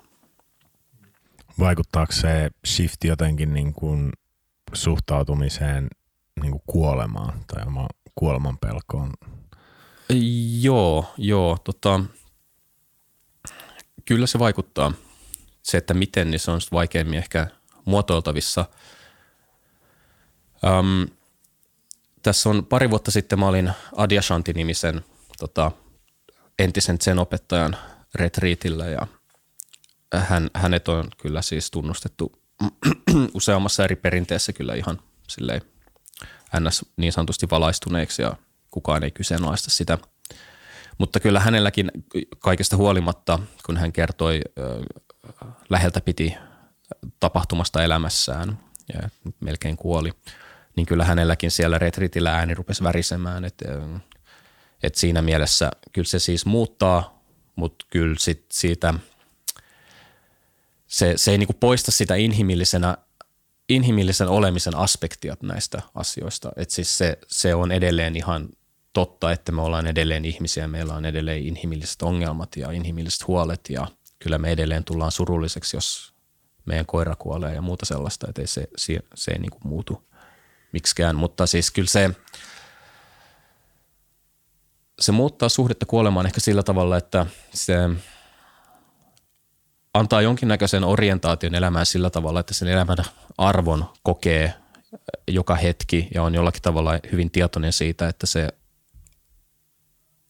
on häilyvää ja voi loppua koska tahansa – ja tämä voi hyvin olla viimeinen podcast-haastattelu, minkä mä koskaan annan ja siitä on tietoinen. Mutta sitten yhtä aikaa niin kuin se ei ole mitään sellaista kauhean suurta halua niin kuin erityisesti jättää niin kuin mitään sellaista legasyä tänne maaplaneetalle, että voisi sanoa, että kyllä minä olin täällä tai että minä tein jotain tärkeää. Ja siis sillä tavalla se oma, oma kuolema ei niin kuin huolestuta tai tunnu siitä näkökulmasta mitenkään mullistavalta tai ää, ei mulle mitään suurta hinkua tässä niin kuin itsemurhaa lähteä tekemään tai kuolemaan, mutta ää, niin kuin, en, mä, en mä myöskään ajattele, että se, että sitten kun mä kuolen, olisi jotenkin suuri, suuri tragedia. Niin kuin tietoisuus täällä edelleen on, vaikka Michael katoaa. Nyt jotenkin mä ajattelen vaan sitä hetkeä, että jos nyt se oma kokemus niin kuin loppus huomaisi, että vaikka niin kuin, että mä saan niin kuin kohtauksen tyyliin rupeaa huimaa ja puristaa rinnasta tai sillä sitten tajuu, että ehkä nyt tämä loppuu. niin miten niin kuin pelottaako sua se niin kuin hetki, se tavallaan luopuminen siitä Michaelista? Ei, äh, sit, sitä on päässyt tota, noissa eteläamerikkalaisissa seremonioissa harjoittelemaan niin monta kertaa. Et, ja se, sen, sillä tavallaan se, se jonkinnäköisen kuolemakokemuksen on, on käynyt läpi elämäni aikana niin monta kertaa, että se ei sillä tavalla huoleta tai pelota. Ja siis äm, se on joku vanha Zenkoan, joka mulla meni tosi pitkään tajuta, mitä se tarkoittaa. Ja tota, se oli myös joku näitä kuoleman pelkokysymyksiä. Ja sitten se niin kuin sen mestarin vastaus siihen oli vaan niin kuin, Eli tavallaan me kuollaan joka kerta, kun me hengitetään ulospäin. Tai joka kerta, kun me aivastetaan, niin hetkeksi aikaa se niin kuin ego lakkaa olemasta, hetken hiljaisuus. Ja näitä me kuollaan monta kertaa päivässä. On, meillä jokaisella elämässä on joka päivä sellaisia hetkiä, kun se puhuva ääni päässä on vaan kadonnut hetkeksi aikaa. Ja se on se, on se minkä kuolemaa useimmat ihmiset silloin, kun ne kuolemaa pelkää, niin pelkää. Hmm.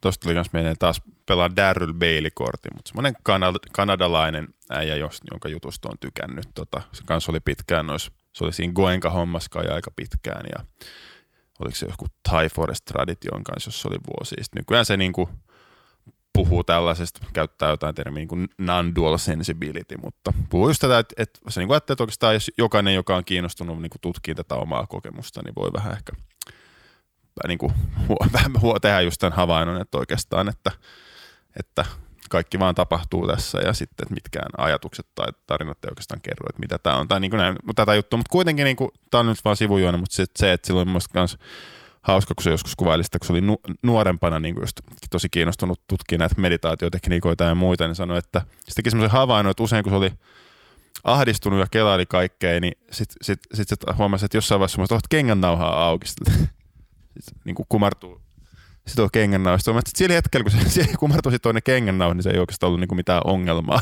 että, että tavallaan ehkä vähän, vähän sama juttu ehkä.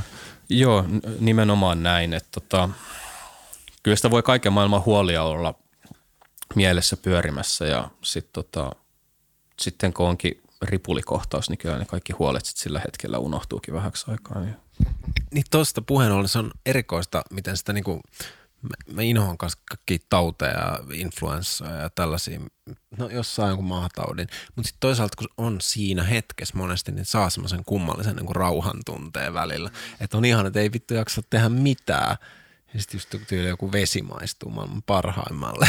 Silleen tosi pienistä asioista voi saada kikseen. Mulla oli korona, mä makasin tuolla sängyssä, oli aika korkea kuume, ja sitten mä katselin. Se oli niinku just ennen juhannusta, niin mä katselin vaan tuules huojuvia puita. Se oli kyllä tosi sellainen niinku elämää sellaisenaan kokemus. Joo, no nimenomaan ne hetket, kun me vastustetaan sitä, mikä just nyt tapahtuu, milloin se minä-kokemus on sitten yhtä aikaa voimakkaimmillaan. Itsekin kävin koronan läpi vähän aikaa sitten, noin viikko sitten, niin, niin se ei, ei se ollut kauhean vaikeaa siis siinä mielessä, että jos vaan niin kuin hyväksy sen, että tässä sitä nyt ollaan, niin siinä oli tosissaan ihan hyvä mahdollisuus sitten meditoida se pari yötä putkeen. Eikä se – se ei ollut se paha, vaan sitten, että jos niinku rupesi voivottelemaan sitä omaa oloaan, niin sitten sit se olo oli huonompi. Että se, se on niin pienestä kiinni. Siihen pakko jatkaa pieni hetki tästä just, koska niin kun, sitä on kuitenkin tavallaan mediassakin peloteltu niin paljon sitä tautia.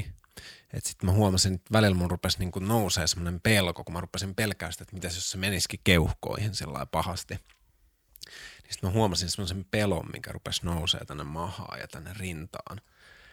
Ja se tosi selkeä fyysinen tunne siitä pelosta. Ja sitten jotenkin vaan niin kuin tajusin, että okei, tämä on nyt niin kuin mä pelkään tätä. Ja sitten mä niin kuin hengitin syvään, näin sellainen niin kuin rauhallisesti. Niin sitten se vaan se pelko jossain vaiheessa suli ja sitten se oli vaan se niin kuin, ilman sitä extra layeria se tauti. Se oli tosi kiinnostava. Joo, monesti nämä elämän vastoinkäymiset myös antaa meille mahdollisuuden kuunnella jotain, jos me ollaan vaan valmiita kuuntelemaan. itselläkin on siinä vielä vaikka kuinka paljon treenaamista. En siis väitä olevani millään tavalla valmis. Kyllä mulla on omat emotionaalisesti epäkypsät hetkeni ja känkkäränkkäpäiväni, mutta siis se ei silti poista sitä, etteikö ole hyvä yrittää pysähtyä myös vastoinkäymisten äärelle. Kyllä. Ja vielä kommenttina siis, että en mä nyt niinku haluaisi sitä juuri nyt uudestaan. En haluaisi sairastua, vaikka siinä olikin oma niin kuin hienoutensa, mutta totta kai mä nyt haluaisin olla maht terve ja niin kuin hyvinvoiva kuitenkin. Niin, totta kai. Ylimääräinen kärsimys on kuitenkin aina ylimääräistä kärsimystä. Mm. Ehkä tuosta tuli mieleen yleinen, että tuntuu, että monesti tuntuu, että se ajatus jostain epämiellyttävästä tai inhottavasta asiasta niin on usein tuntuu että pahempi kuin se, että sit kun sä oikeasti nykyhetkessä koet sen. Että se tuntuu, että tavallaan niin kuin, että, että jos miettii tätä kuolemaakin, jos ajattelee, että vaikka se, että jos se nyt vaikka, no joo, no se on sitten eri asia, jos, jos käy huono tuoro ja jää sitten vuosikausiksi kitumaan tai muuta, mutta sanotaan, että jos nyt vaikka silleen, kuolet vaikka silleen, että sä joudut kärsiin vaikka joitakin sekunteja tai minuutteja tai vaikka parikymmentä minuuttia ja sit se on ihan hirveetä ja sit susta lähtee henki, niin tavallaan onko se onko se parinkymmenen minuutin kärsimys niin kuitenkaan niin iso suhteessa siihen, että sä vietät niin kuin monta vuotta elämästä niin kuin siihen, että sä aktiivisesti pelkäät sitä niin sun elämän viimeistä 15 minuuttia tai, tai vuosikymmeniä tai silleen, että se on, on silleen aika absurdia tietyssä mielessä. Mutta sitten joo, tuosta vielä, vielä palatakseni tuohon just tuohon shift-juttuun, mistä puhuin, niin mitä sä koet sitten, että, että sitten tavallaan sen jälkeen, niin sitten sä kuitenkin oot varmaan jatkanut meditointia tai istumista, niin mikä sä koet, että mikä sen pointti sen jälkeen on, että onko se pointti jotenkin vakiinnuttaa sitä, sitä shiftiä tai sitä kokemuksessa lepäämistä, vai onko, vai onko siinä niin kuin, että mikä se päämäärä on sen jälkeen, vai onko siinä varsinaisesti enää päämäärää, tai koet että voiko siinä mennä vielä jotenkin syvemmälle tai pidemmälle, vai, vai onko se vähän niin kuin, tämä on nyt se juttu ja nyt vaan sitten ollaan tässä jutussa. Et, niin. Niin, tota, tämä on nyt siis vaan mun vastaukseni tähän kysymykseen. Tämä ei ole universaali vastaus. Joo, ei, ei muuta ei voida vaatiakaan.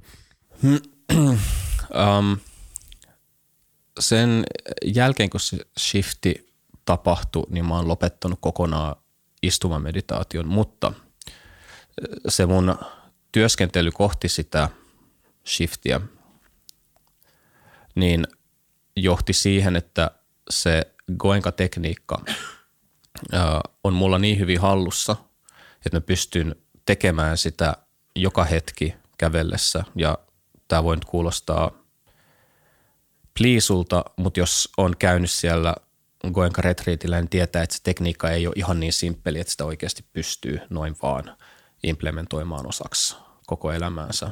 Mutta mulla siis ihan jatkuvasti, joka hetki tälläkin hetkellä, niin mulla on käynnissä se Goenka-tekniikka ja sen ähm, kokemukselliset aspektit. Et sen jälkeen, kun mulla se shifti on tapahtunut, niin ei se, se ei ole koskaan niin kuin lähtenyt pois tai lakannut, tai ei, mutta siihen ei tarvitse mitenkään erikseen keskittyä tai ylläpitää. Mutta sitten se Goenkan meditaatiotekniikka, mm, sen jälkeen kun, siis se on ihan normaalia, että siellä niin kuin ihmisillä tapahtuu se shifti mä kävin juttelemaan opettajalle, siitä se vaan sanoi, että that is the liberation, now go back and meditate.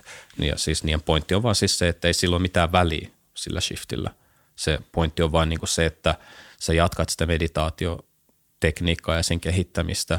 Ja se, mikä siinä perinteessä on erityisesti olennaista, on se, että on elämäntilanne mikä tahansa, niin se sun edistyminen sillä polulla mitataan sillä, että kuinka rauhallisena sä pystyt olemaan elämän vastoinkäymisten – äärellä. Kun elämää tapahtuu, niin pystytkö sä edelleen pitämään sen sun fokuksen ja se on se kysymys. Ja sen takia mä siis edelleen itse jatkan bussipysäkillä seisoskellessa joka päivittäisellä kävelyllä sitä meditaatiotekniikan ylläpitoa ja niin edespäin. Ja siis siinä buddhalaisessa perinteessä puhutaan tästä kahdeksanmutkaisesta polusta, johon liittyy erinäköiset asiat. Ja, mutta siis pointti on nimenomaan se, että se ö, kahdeksanmutkainen polku integroidaan osaksi elämää. Ja siellä on er, erityisesti on tämä right effort, oikeanlainen pyrkimys. Niin ö, tavallaan se oikeanlainen pyrkimys on sitä, että pyrkii jatkuvasti ylläpitämään sitä ö, retriitin tunnelmaa arjessaan tekee mitä tahansa. Ei, ei tavallaan, se pointti ei ole siinä, että meillä on muu elämä täällä ja meillä on spirituaalisuus tuolla, vaan niin kuin ne, ne on niin kuin erottamaton osa toinen toistaan. Siinä vaiheessa, kun sä istut kakalla, niin sä edelleen jatkat sitä goenka-tekniikan tekoa. Ei siinä. Siis hyvä puoli siinä on se, että se tekniikka, jos sen opettelee, niin se, se, on, se käyttää ilmeisesti se tekniikka pitkälti samaa resurssia kuin mitä meidän tota puheentuottoalue käyttää. Eli sitten se on yksi tapa pitää jatkuvasti se niin kuin egoistinen puhe ikään kuin pienempänä. Se minimoi sen jatkuvan noisen, mikä mielessä on. Et siihen niin kuin tarrautuu vähemmän tai uppoo vähemmän siihen niin kuin omaan pään sisäiseen narratiiviin. Kyllä mullekin sitä tapahtuu etenkin väsyneenä tai jos on valvonut pitkään, niin sitten se tekniikan ylläpito niin on vaikeampaa. Onko se pointti siinä se, että jos tavallaan se tekniikka nyt jäisi sun elämässä vähemmälle, tai sä jättäisit sen jotenkin pois, niin se sitten lisäisi niin kuin jotain kärsimystä tai jotain, että sä olisit enemmän sen narrati tai sen sun kertoja mielen pauloissa. Mikä siinä on se juttu? Öö, kyllä, joo, tai siis se hyvin yksinkertainen tapa määritellä se, että mitä niin kuin buddhalaisessa perinteessä lopulta tarkoitetaan sillä kärsimyksellä, niin se on se meidän pään sisäinen ääni. Se on se kärsimys. Se on se niin kuin epätyytyväisyys, se on se epätyytyväisyyden lähde. Niin silloin, jos on olemassa tekniikka, joka sen niin kuin pitää kurissa, niin silloin se kärsit vähemmän niin kuin määritelmällisesti. Et siis se ähm, buddhalaisuuden dukha tai epätyydyttävyys-termi, niin se on enemmän tai vähemmän synonyymi vaan sille pääsisäiselle kälätykselle. Okei, okay. kiitos. Todella niin kuin inspiroivaa settiä ainakin itselleni.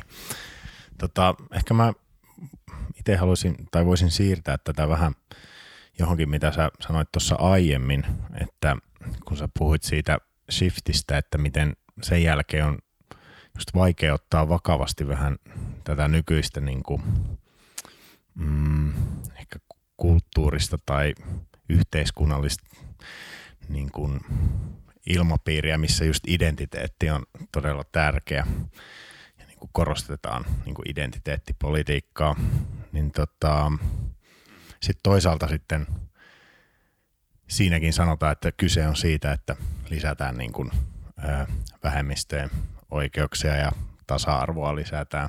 Eli tavallaan kärsimystä siinä mielessä niin vähennettäisiin. Niin miten, mm, mä oikein tiedä mikä mun kysymys nyt on tässä, mutta niin mi, millä tavalla sä näet sen, tai mi, niin voit sä avata vähän tota ehkä, että millä tavalla sitä on vähän vaikeampi ottaa niin vakavasti tai samaistua siihen keskusteluun?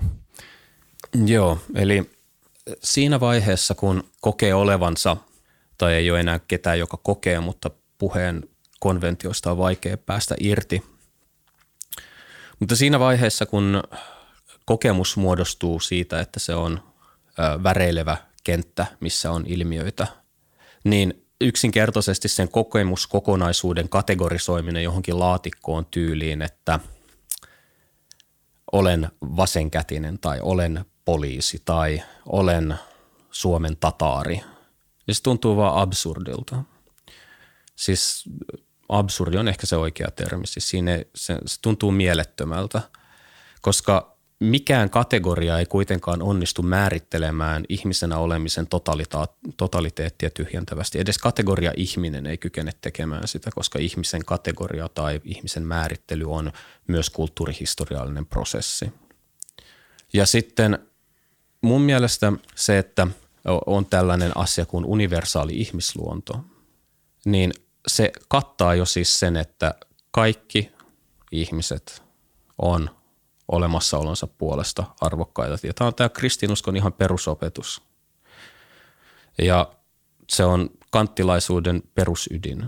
Ihan vaan siis se, pelkästään se, että me ollaan olemassa ja me ollaan päämäärä suuntautuneita olentoja, meillä on itseisarvo, niin se jo kattaa kaiken sen, että me ollaan, meidän pitäisi kaikkien hallinnollisten prosessien suhteen, kaikkien ihmisten, ja me laajentaisi siihen kyllä suuren määrän eläimiäkin – niin ollaan samanarvoisia ja meillä on siten määritelmällisesti de facto samat lakitekniset oikeutukset. Länsimaisen oikeusvaltion perusperiaatteet perustuu jonkinnäköiselle kanttilaiselle oivallukselle ja mun mielestä se on aivan täysin riittävä, ää, riittävä tota, älyllinen vipuvarsi sille, että pystytään tekemään kaikki lainsäädännölliset muutokset ja edellyty, niin kuin, muokkaukset sitä varten, että voidaan siirtyä kohti parempaa maailmaa. Et, siis yksinkertaisesti vaan niin kuin kategoriapohjaiselle segregaatiolle ihmisten välillä ei ole mitään perusteita. Ja silloin näiden kategorioiden korostaminen ja luominen ja tyhjästä rakentaminen ja niiden pohjalta hierarkioiden rakentaminen, se lisää ö, erillisyyttä ihmisten välillä. Se vähentää meidän mahdollisuutta edes saada kokea empaattisesti toisten ihmisten kokemuksia. Niin ja sitten ehkä, ehkä tuohon to, ehkä semmoisena lisäyksenä esimerkiksi, mistä vaikka psykologi Paul Bloom puhuu sen tämmöisessä kirjassa kuin Against Empathy, provosoivasti nimetty, mutta just se, että tavallaan se, että jos on, ajatellaan, että on tämmöisiä sisä- ja ulkoryhmiin, niin sitten usein se, em, siinä, siinä niin kuin kontekstissa se empatia voi olla vähän semmoinen kaksiteräinen miekka, että se empatia sitä sisäryhmäläistä kohtaan voi usein myös sitten tarkoittaa vihaa sitä ulkoryhmäläistä kohtaan, mikä sitten taas ei välttämättä olekaan niin hyvä juttu aina, että että joo, no tämmöinen tämmönen sivukela. Joo, joo, ihan pätevä sivukela. Öö, niin, mä mietin tästä, että tässä eka puhuttiin tota jonkun aikaa noista tekoälyjutuista ja sun tutkimuksesta ja nyt menikin sitten näihin meditaatioihin ja tietoisuuksiin ja henkisyyksiin niin kuin ehkä arvata saattoikin, niin sitten mä tavallaan mietin, että ehkä vielä siitä tekoälyyn liittyen kiinnostanut ehkä vielä vähän palata siihen tavallaan sit niin kuin isoihin linjoihin, mutta mä mietin, että jos sun Lauri oli joku ajatus vielä nyt näihin aiempiin juttuihin liittyen, niin anna palaa vaan. Ei, kun just mäkin olin hilaamassa sitä sinne tekoälyn suuntaan, että okay. anna mennä vaan. Hyvä. Mä voisin tässä kohtaa ottaa lisää nikotiinia, niin mä jaksan keskittyä teidän kysymyksiin. Okei, okay. pieni break.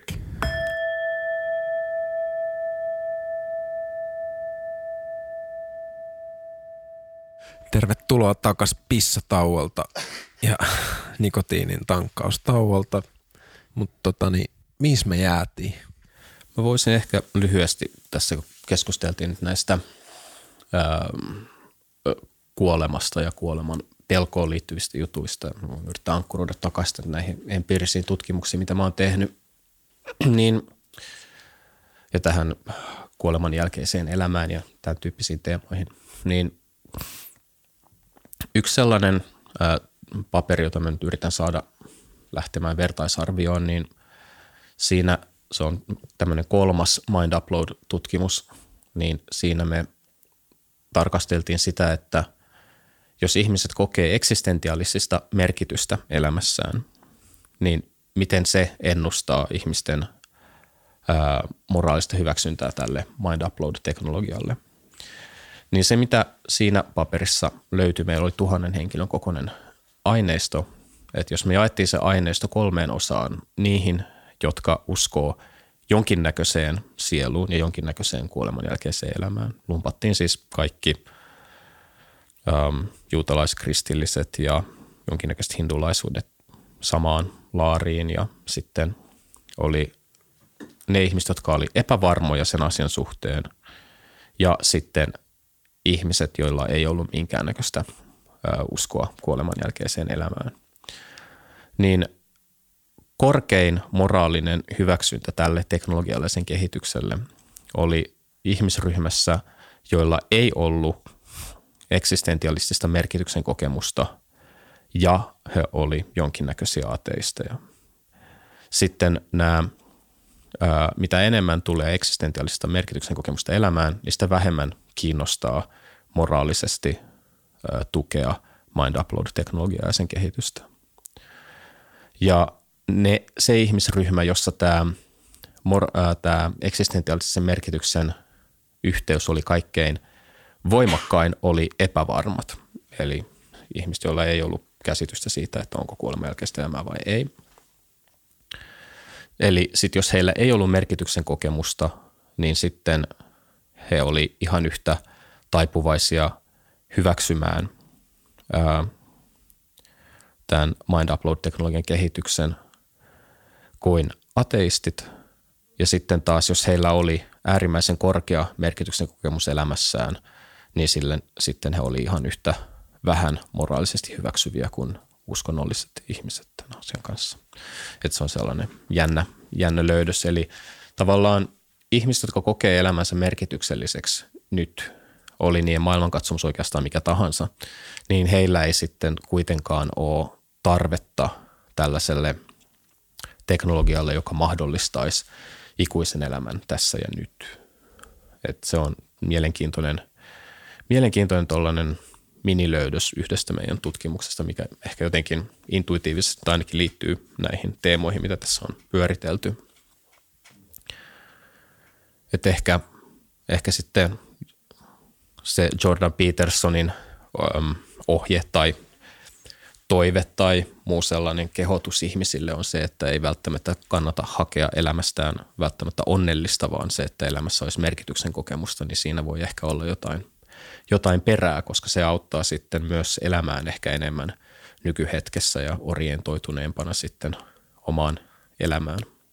Niin, tai voisiko ajatella, että sitten se onnellisuus olisi ehkä enemmän sen merkityksen ikään kuin sivutuote kuin, niin kuin toistepäin. Mahdollisesti.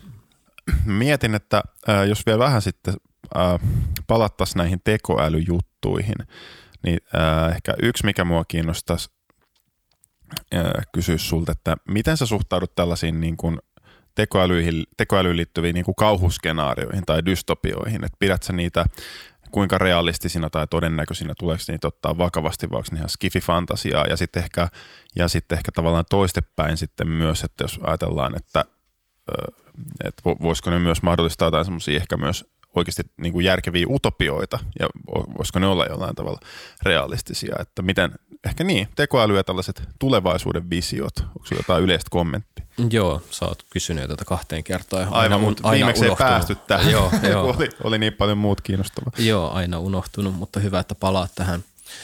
Um, henkilökohtaisesti mä suhtaudun kaikkeen ihmisen ö, luomaan teknologiaan, jopa aseteknologiaan sillä tavalla, että se on lähtökohtaisesti neutraalia ja se, mikä tekee teknologiasta vaarallista, on ihminen ja ihmisen halu käyttää sitä teknologiaa ikäviin päämääriin. Ja ö, esimerkki siitä, että aseteknologian kehittäminen voi olla hyväkin juttu, niin voi olla esimerkiksi se, että voi olla, että meidän pitää esimerkiksi jotain isoja kiviä, meteoriitteja tai mikä se tekninen termi nyt onkaan, niin pystyä suistamaan radaltaan tai ampumaan ilmakehään, ettei siitä sitten tule ongelmia. Että tässä mielessä niin ei välttämättä sekään, että kehitetään ohjuksia, niin aina on huono asia. Um, mitä taas tulee sitten uh, mahdollisesti tietoisen tekoälyn luomiseen, niin mä oon vuosia jo esittänyt tavallaan sen kysymyksen, että, että jos me halutaan luoda yleistekoäly sillä tavalla, että me skannataan ihmisen aivot ja käynnistetään ne tietokoneessa, niin kenen aivot me mieluiten haluttaisiin sitten, että skannataan. Olisiko se Putinin aivo kiva juttu, jos se eläisi ikuisuuden, vai olisiko Dalai Lama sittenkin mukavampi? Niin kaikki varmaan osaa vastata tähän kysymykseen kyllä ihan menestyksekkäästi. Mikä sitten myös kertoo ehkä siitä, että ää, moraalikaan ei ole relativistinen asia, vaan että meillä kaikilla on jonkinnäköinen universaali moraalitaju ja preferenssi siitä, että minkälaisessa maailmassa me halutaan elää. Ja mitä sitten tulee ylipäätänsä tekoälyteknologiaan ja sen laajempiin uhkiin, niin ää, mä oon täysin agnostikko sen suhteen, että ää, onko supertekoäly ja siitä tulevat ongelmat realisoituvia vai ei.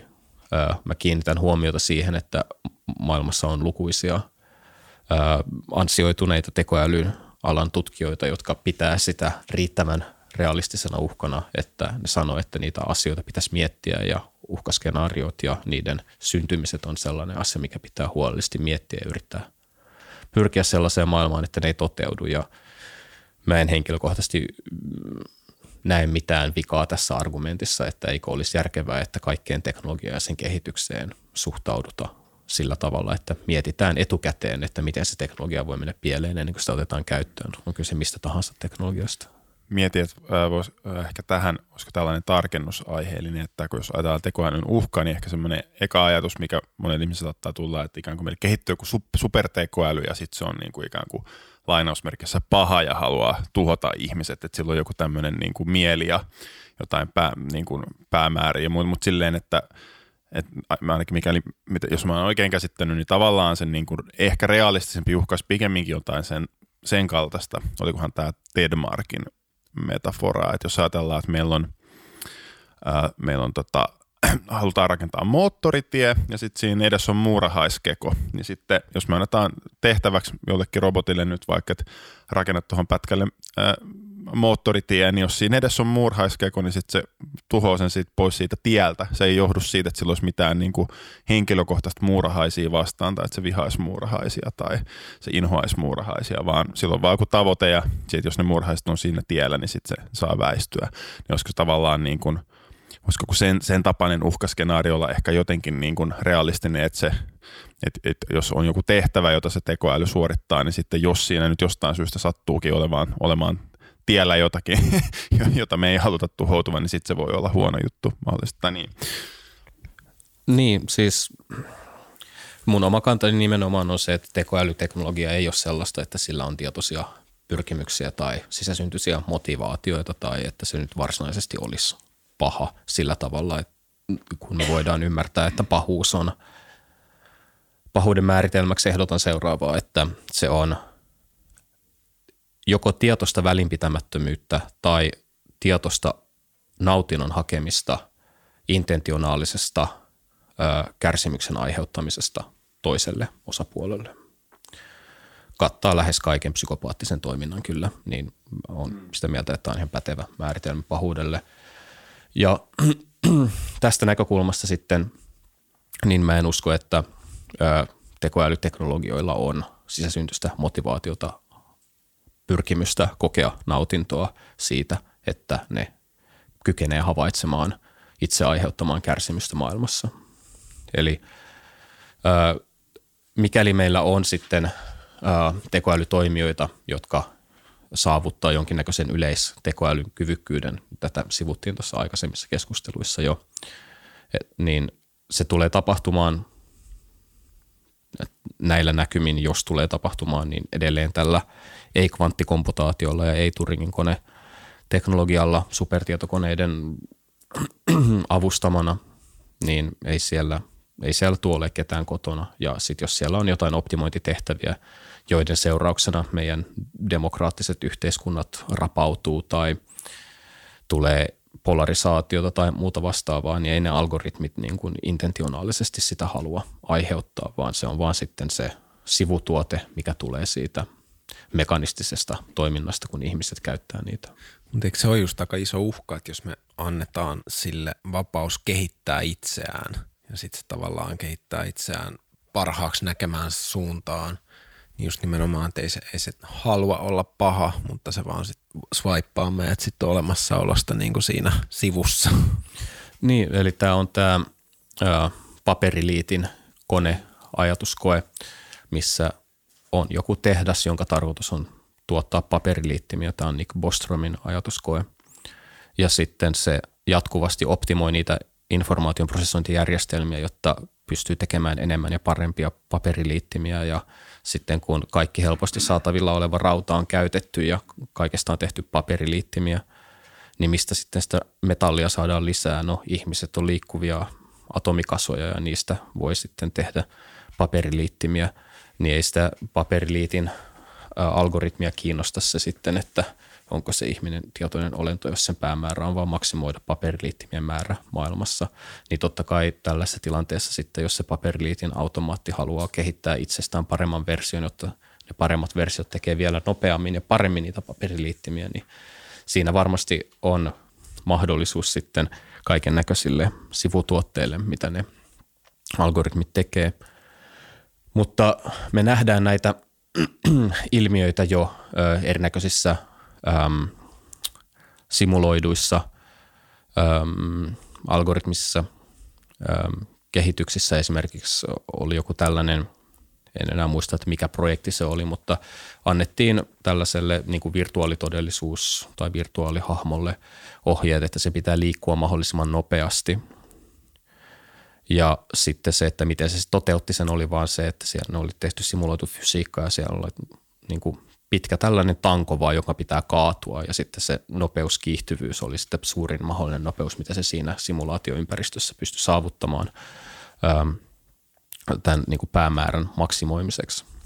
Eli tavallaan tällaisia me silloin kun se luotiin se simulaatioympäristö, niin toive oli, että siinä olisi joku tällainen ihmisen kaltainen olento, joka juoksisi tosi nopeasti ja elegantisti tai jotain, että löytäisi optimaaliset juoksuradat, mutta sitten se olikin vain helpompi tehdä siitä ihmisestä tikku, joka vaan niin kuin kaatuu päälleen.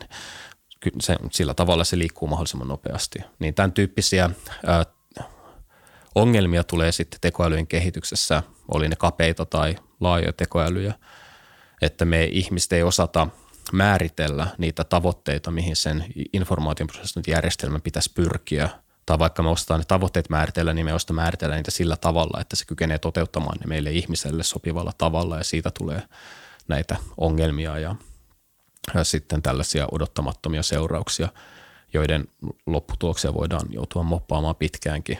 Tavallisia esimerkkejä on ollut sitten nämä – pörssitreidausalgoritmit, jotka on pitänyt vain kytkeä irti verkosta, että saadaan, tai niin vetää piuhat irti, että saadaan treidaan vääränlainen huono treidaaminen loppumaan. Ja on näitä pörssiromahduksia, mitkä on algoritmipohjaisia, niin näitä on tapahtunut useampia. Mutta siis se on sama ilmiö, että on kauhean vaikea määritellä – luotettavasti se, että miten informaatioprosessijärjestelmä pitäisi toimia kaikissa mahdollisissa ympäristöissä. Että niin kauan kun se ympäristö on tarkkaan rajattu ja huolellisesti kontrolloitu, niin sitten se saadaan toimimaan niin kuin halutaan. Mutta sitten jos siellä ympäristössä onkin jotain asioita, mihin ei ole varauduttu, niin sitten tulee onnettomuuksia. Esimerkiksi meidän robottiimurit perustuu sille oletukselle, että ää, lattiatasot on niin vakaita, että – ne ei äkkiä sorru sen robottiimurin alta ja se robottiimuri ei putoa jonnekin kuoppaan.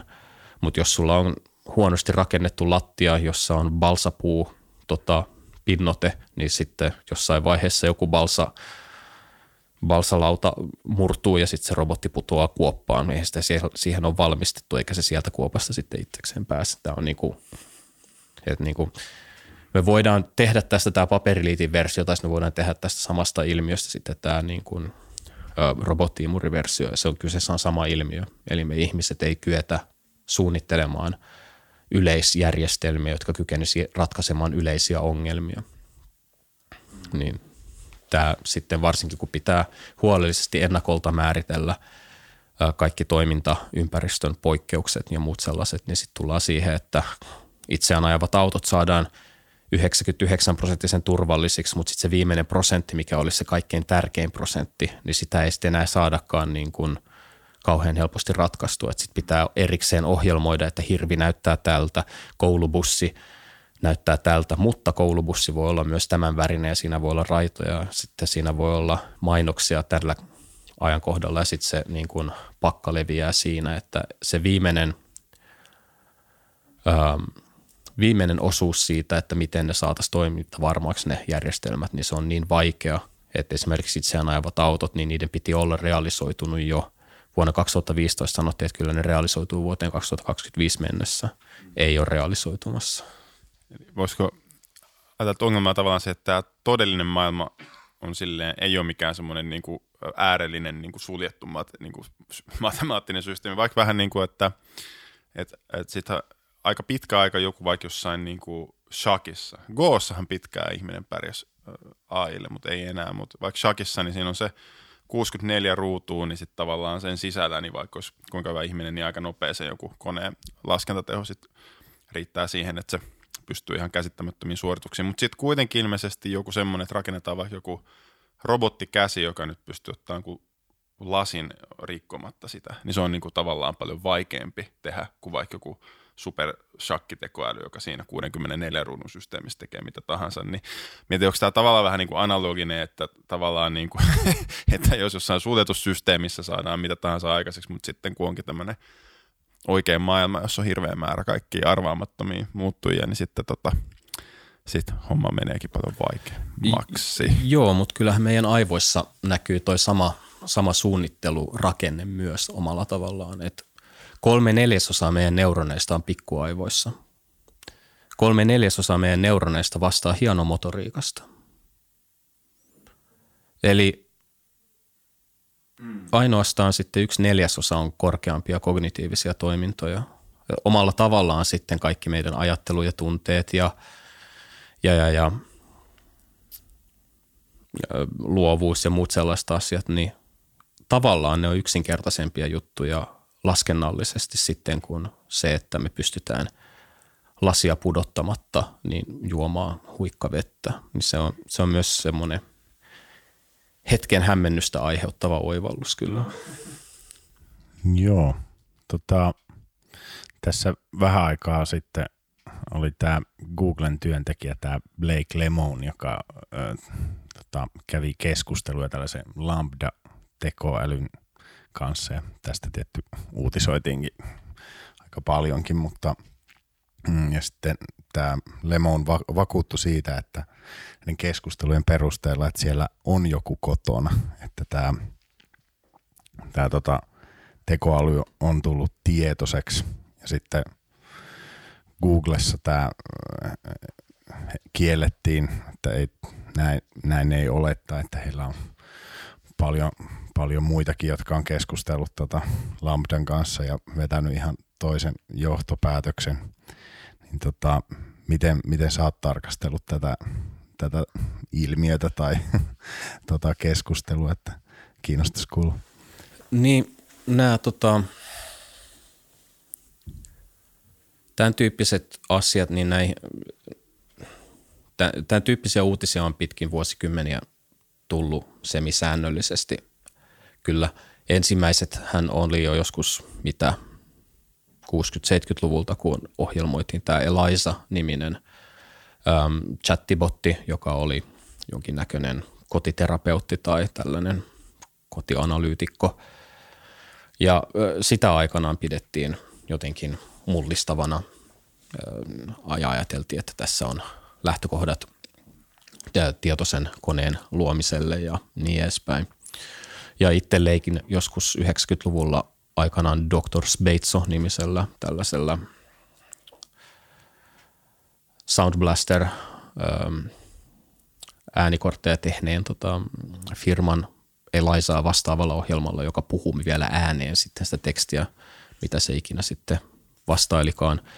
Ja se oli viihdyttävä silloin 10-11-vuotiaalle opetella englantia ja yrittää miettiä, että niin kuin, jos mä keskustelen tämän riittä, kanssa riittävän pitkään, niin kehittyykö se, oppiiko se jotain, tuleeko se jotain sen tyyppisiä vastauksia, mitä niin kuin, ei olisi olettanut. Ja kyllä siis siinä jotain oppi, oppivuutta oli ja pidin sitä ohjelmaa joskus niin kuin päälläkin jonkin aikaa, useita päiviä ja yritin niin kuin tökkiä sitä liikkeelle, mutta ei se kuitenkaan koskaan saanut mua edes teini-ikäisenä vakuuttuneeksi siitä, että siellä olisi ketään kotona.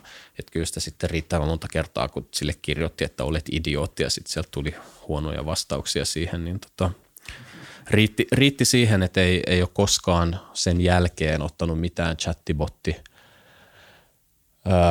chattibottien vakuutteluja siitä, että ne on tietoisia, niin millään tavalla vakavasti. Joskus aikanaan Irkissä oli tällainen, oliko se avaruuskaveriksi nimetty tota, Markov-ketjuihin perustuva tällainen chattibotti-generaattori, niin sieltä tuli silloin tällöin jotain oivaltavia kaskuja kyllä ja muuta sellaista, mutta ei, siihen, ei siihenkään mitenkään koskaan niin kuin suhtautunut minä muuna kuin automaattina – mun on niin kuin henkilökohtaisen kokemukseni nojalla itteni kauhean vaikea jotenkin lähteä ajattelemaan, että tilastollisiin äm, laskutoimituksiin perustuva tekstigeneraattori olisi koskaan minkään näköinen osoitus tietoisuudesta. Sitten tota, Mulla oli joskus Ylen toimittajan kanssa keskustelu siitä, kun tota, tämä Sofia-robotti, silloin oli joku PR-kampanja menossa. Ja tota, se Ylen toimittaja ei ollut hahmottanut sitä asiaa, että se, se on vaan niin kuin reaktioautomaatti tai tällainen niin kuin kellopeliappelsiinityyppinen ratkaisu, jolle on vaan annettu sitten tiet, tietynlainen olomuoto ja sitten se gimikki tai tällainen parlor trick, niin jotenkin kuitenkin sitten toimii suureen määrään ihmisiä ainakin vähän aikaa sillä tavalla, että se herättää tunteita ja reaktioita. Mutta mä en ole itse niin oikein koskaan pitänyt näitä millään tavalla mielenkiintoisina. Ja mun on hyvin vaikea hahmottaa se, että mistä siinä on kyse, että, että, että, että nämä herättää ylipäätänsä ihmisissä minkäännäköistä innostusta tai ähm, emotionaalista kokemusta. Mä en vaan yksinkertaisesti jaksa kiinnostua. Sie- siellä ei ole mitään sellaista, mikä mua niin kuin kiinnostaisi sen, sen enempää kuin, että niin kuin, ok, pystytään tekemään humanoidin muotoisia koneita, jotka liikkuu ja joissa on äänitriggerit ja jonkinnäköistä laskentaa sen suhteen, että miten ihmisten keskustelussa vuorottelu toimii. Siis musta on hämmentävää, että tekstisyötteen varjolla jotkut on valmiita sitten hyväksymään sen, että joku algoritmi olisi jotenkin kokemuksellinen.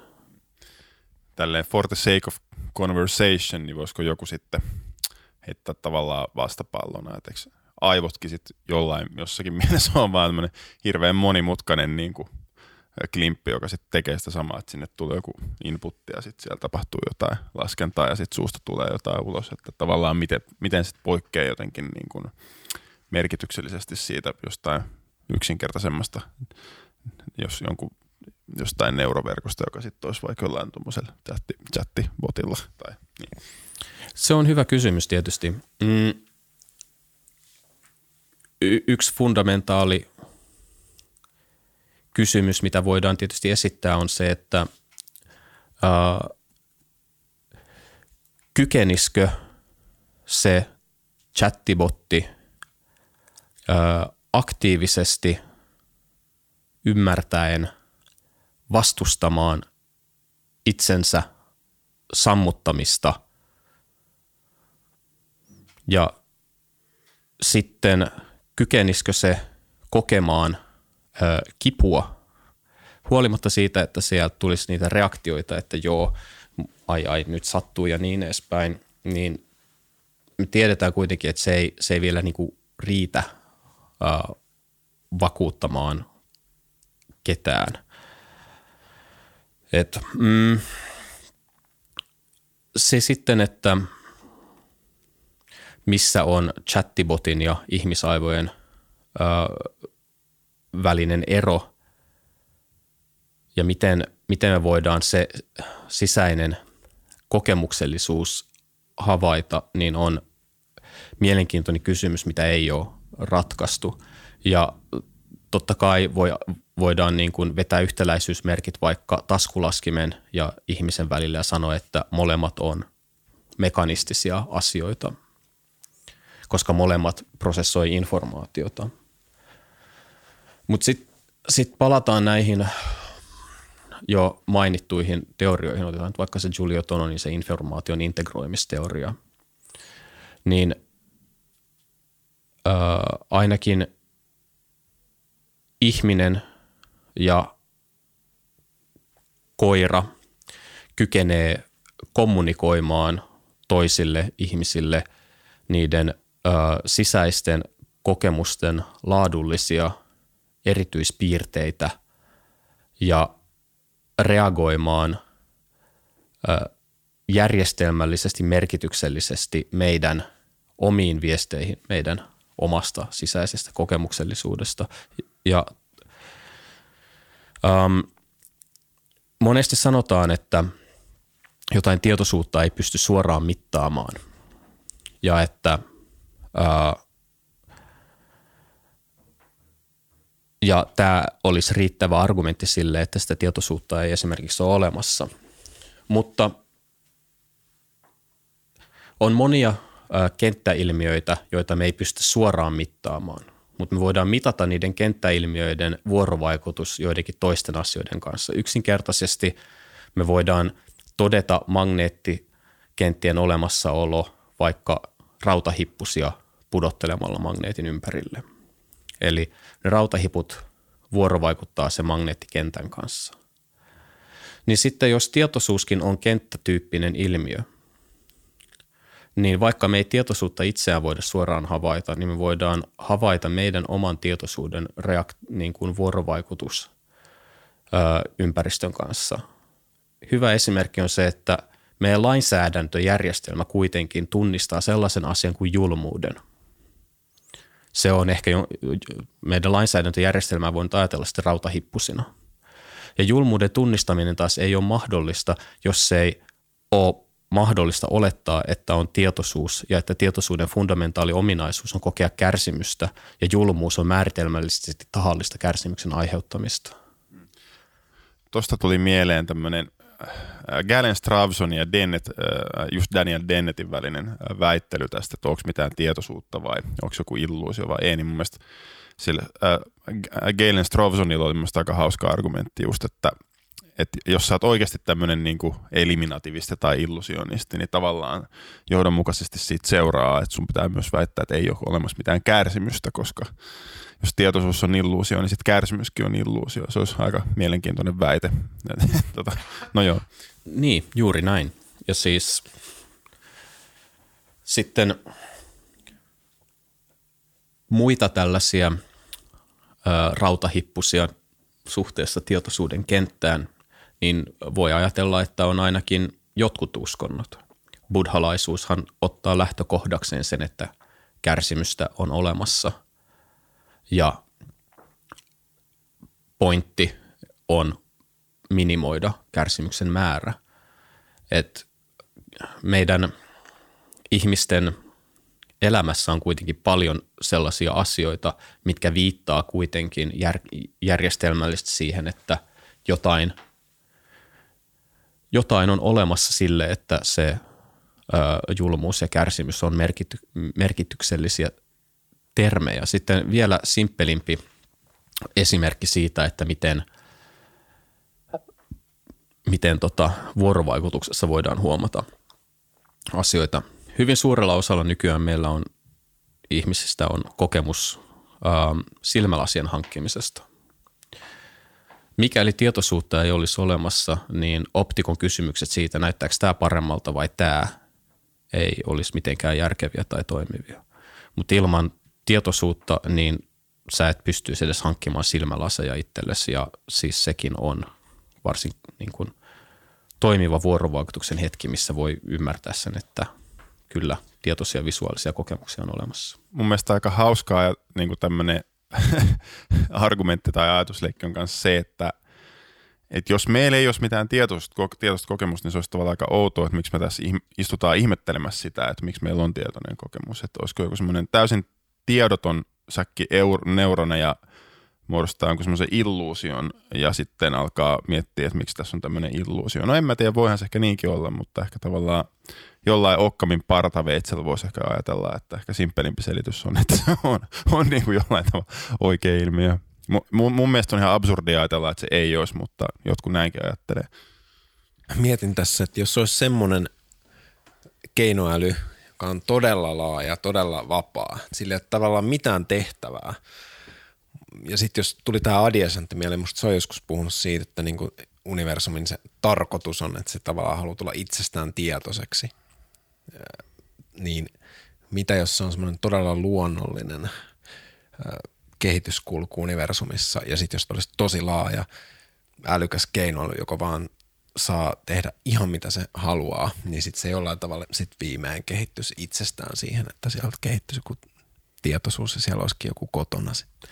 Joo, tämähän on hauska ajatusleikki tämänkin muistaakseni Terence McKenna esitti jo 90-luvulla, että, että se mitä me haluttaisiin supertekoälyltä olisi se, että se olisi jonkinnäköinen buddhan kaltainen ö, olevaisuuden muoto. Ja si- no sitten tietysti voi kysyä, että kuinka mielenkiintoinen sellainen tekoäly sitten olisi, joka olisi luotu ja sitten se ei tekisi yhtään mitään muuta kuin ö, tarkkailisi vaan tietoisuutta, ei liikkuisi mihinkään, olisi vaan paikallaan ja toteuttaisi sitten sitä, että tässä se nyt on, istuu valaistuneena koko ajan. Ei mulla mitään sellaista tietokonetta vastaan ole. Tietysti voi kysyä, että onnistuuko se Se on se Niin niin kun- moderni pyhiinvaelluspaikka sitten. Kaikki menis katsoa ja palvoo sitä tietoa. Joo, ja olihan Douglas Adamsillakin tietysti tämä mekaaninen pappi siinä, tota, se, vai mekaaninen munkki oli siinä, tota, sähkömunkki siinä Dirk Gentlin holistisessa etsivä toimistossa. Se on myös ihan hauska, että se, sen tehtävä oli uskoa sun puolesta kaikkia niitä mahdottomia asioita, joita sä et itse kykene uskomaan. Se oli sen ultimaattinen teologinen tehtävä. Mulla oli vielä yksi, yksi tota, kysymys mielessä. Et, ää, lueskelin uutisia, mitkä liittyi tähän tekoälyyn ennen tätä haastelua ja yksi, mikä tuli vastaan, niin oli tämmöinen, että mm, oli järjestetty tämmöinen taidekilpailu. Kyse oli niin kuin, no mä en tiedä oliko siellä muuta kuin tota maalauksia, mutta ainakin siellä oli maalauksia, koska sen kilpailun voitti tämmöinen maalaus, joka oli tekoälyn ö, tekemä. Onko kaikki hyvin? Joo. Okay. Joo, te, te, te, teko, tekoälyn tekemä. Ja sitten, sitten nämä, jotka oli arvioimassa näitä teoksia, niin koki tulleensa huijatuiksi ja oli varsin närkästyneitä tästä, että tämmöinen niin teos oli ote, laitettu tänne mukaan ilman, että kerrottiin sitä, että sitä ei ole tehnyt ihminen. Niin ehkä mun kysymys, että mistä sä luulet, että tulee toi tommonen niin suuri närkästyminen siitä niin kuin joillekin ihmisille ja sitten, koska toisaalta voisihan se olla vaan semmoinen niin kuin, mm, niin kuin ihmettelyn tai jopa niin kuin semmoinen, se, semmoinenkin juttu, että vitsi miten siistiä, että me pystytään generoimaan tuommoinen niin kuin AI, joka tuottaa niin kuin tosi hienoja teoksia, että noitahan rupeaa tulee ihan jumalattomasti kohta niin kuin hienoa taidetta, kun meillä on niin kuin tämmöinen kunnon mylly, niin kuin joka sitä vetää. Et tota, joo. Niin, no digitaalisen taiteen kohdalla se on, se on tota, melkoisella tasolla. Mä just toissa päivänä vai muutama päivä sitten kattelin tota Dali-nimistä softaa ja se kykeni luomaan jopa ihan pelottavan oloisia black metal-levyjen kansia, kun sitä ohjeisti oikein. Ja tota,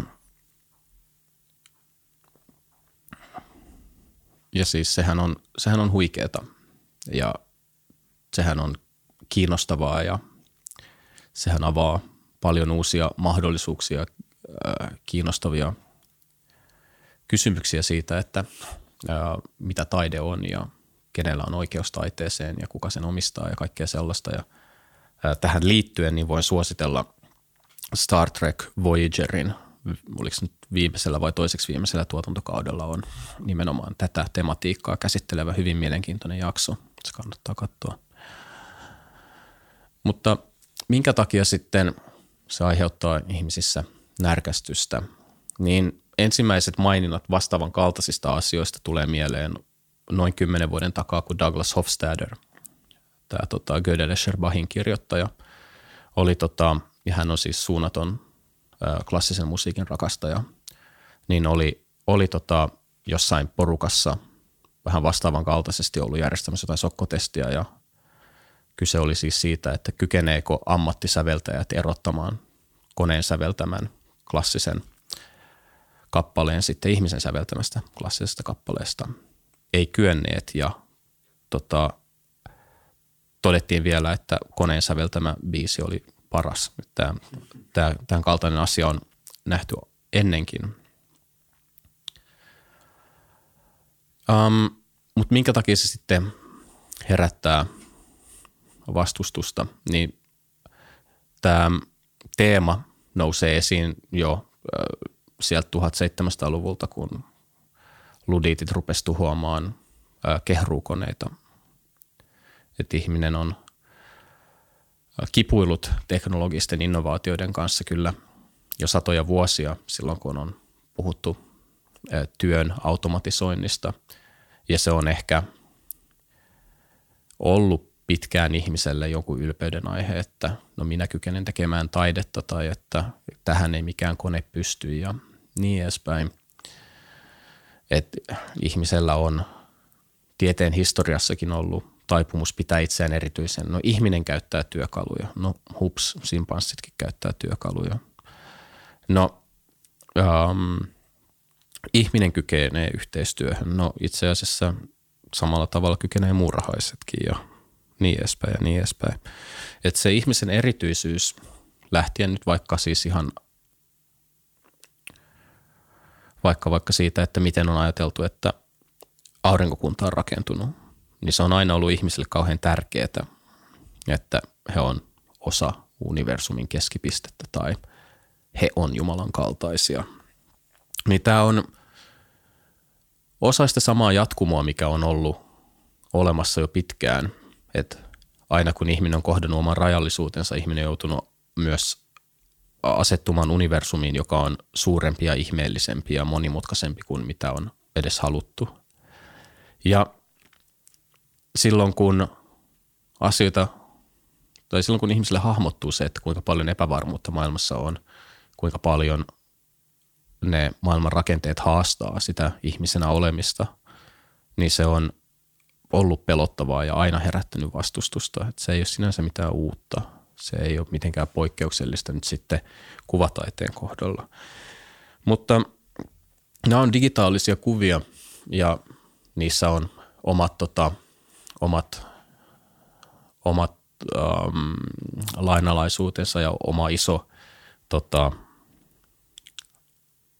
datapankkinsa siellä taustalla, että niitä kuvia generoituu ja niistä pystyy abstrahoimaan sellaisia ihmistä miellyttäviä piirteitä, symmetriaa ja tietyn tyyppisiä väriliukumia ja tietyn tyyppisiä väriyhdistelmiä ja niin edespäin. Mutta se, mikä olisi mielenkiintoisempaa, ja tämä ei enää vastaa sun kysymykseen, mutta mikä sitten ehkä voisi muistuttaa ihmistä siitä, että sitä erityissyyttä on ainakin vielä toistaiseksi jäljellä, on se, että nämä kuvat, missä todettiin, että tietokoneen tekemät kuvat oli parhaita, niin samalla tavalla kuin pikkuaivoissa on kolme neljässä meidän neuroneista ja hieno motoriikka on vaikea taito, niin mä luulen sitten, että jos pitäisi ohjelmoida ää, tekoäly, joka käyttää öljyvärejä livenä fyysisesti ja sen jälkeen tuottaa vielä maalauksen, joka ei erotu ihmisen maalauksista ja on parempi, niin mä en sano, etteikö se olisi mahdollista, mutta se on varmasti vielä hyvin, hyvin paljon kauempana, koska se värien valuminen ja värien fyysinen sekoittuminen ja se kinesteettinen palaute, mitä niistä maalaus, maalauksista pitää saada niistä maalaustekniikoista ja sen siveltimen asennosta ja muusta sellaisesta tulisi olemaan niin vaativaa, että sitä sen, sen tason konekykyä, joka ylittäisi ihmisen, niin en usko, että pystytään ainakaan seuraavaan kymmenen vuoteen toteuttamaan. Joo, ja mulla itselläkin tuli tässä samalla mieleen, että joku tyyliin Dostojevskin Karamasovin veljekset ja, ja näin, niin en niin kuin ihan heti näe, että semmoisella niin kuin erilaisilla tekstiboteilla niin ruvetaan niin kuin suoltamaan sellaisia niin kuin teoksia. Jossain. Joo, ja sitten ehkä se, mikä siinä voi tietysti olla tuossa tilanteessa on se, että se on generoitua luovuutta, mille ihminen nyt kuitenkin hävisi. Ja se voi ehkä sattua, koska sellainen hyvin aito, syvällinen luovuus, mikä edellyttää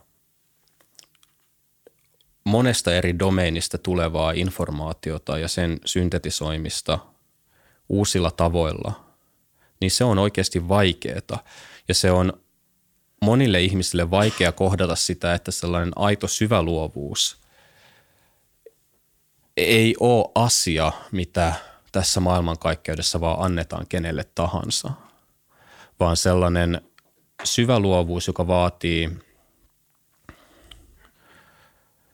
koko elämän mittaista harjaantumista, niin ja omistautumista melkein ikään kuin universumin rakenteiden opiskelulle, niin vaatii tosi paljon – ja monilla aloilla nykypäivänä me ollaan siirrytty jonkinnäköiseen ajatukseen siitä, että kenen tahansa pitää voida olla asiantuntija tai kenen tahansa pitää voida olla maailman paras taiteilija. Tällainen niin kuin asiantuntijuuden relativisoiminen on varmasti osittain tuon närkästymisen taustalla, koska se pakottaa kohtaamaan sen, että se, että itse pystyisikin tekemään jotain, mikä on niin aidosti luovaa, että sitä ei pysty tuottamaan ulos tietokoneesta, johon on vaan ladattu kaikki se, mitä historiassa on tehty, niin onkin, se on ihan eri, eri tason asia, eri tason ilmiö. Ja mm, tämän, tämän kaltaista neroutta kyllä me nähdään sitä edelleen omassakin ää, elämässämme – itse tykkään käyttää Eminemiä esimerkkinä. Et hyvin usein ylen katsottu artisti, mutta se, se mitä se osaa tehdä on se, että se osaa yhdistellä lauseen mittaisia riimejä, jotka viittaa välillä kymmeniäkin rivejä taaksepäin. Ja se kykenee rakentamaan siihen tarinaa, huumoria ja sitten se kykenee miettimään sen musiikin rytmityksen kannalta ja miettimään sitä, että miten sitä musiikin rytmitystä rikotaan ja sitten se kykenee esittämään sen emotionaalisesti. Ja Eminem kykenee vuodesta toiseen tekemään jotain, mitä se ei ole koskaan aikaisemmin tehnyt. Et voidaan varmasti luoda Eminem-generaattori, mutta se Eminem-generaattori tuottaa vain jotain, mikä on yhdistelmä sitä vanhaa tilastollisesti, kun taas sitten aito Eminem tekee jotain sellaista, mitä siellä ei aikaisemmin ole kukaan edes laittanut siihen järjestelmään.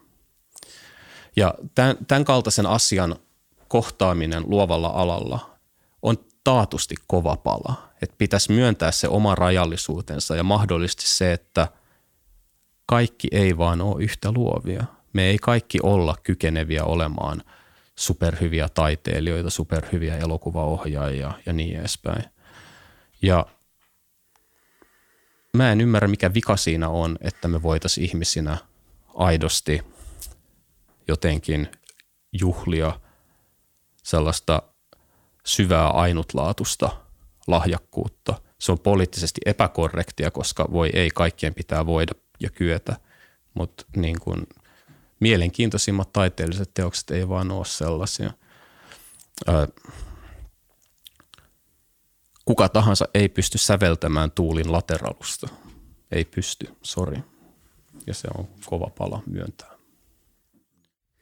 Tuli äh, tuosta mieleen, että, että se olisi aika kova juttu, jos saataisiin joku robotti, joka pystyisi öljyväripens, niin pensseleillä ja öljyväreillä maalaa sit oikeasti yhtä hyviä tauluja kuin ihmiset, niin mulla tuli mieleen, että samalla tavalla, että, että jos saataisiin vaikka viisi robottia lavalle, yksi robotti soittaa rumpuja, yksi bassoa, yksi kitaraa, yksi, en mä tiedä miten se laulaisi, ja sitten yksi koskettimiin, niin kanssa, että se soittaisi yhteen paremmin kuin joku helvetin kova bändi, niin mä luulen, että se on kanssa aika kaukana vielä.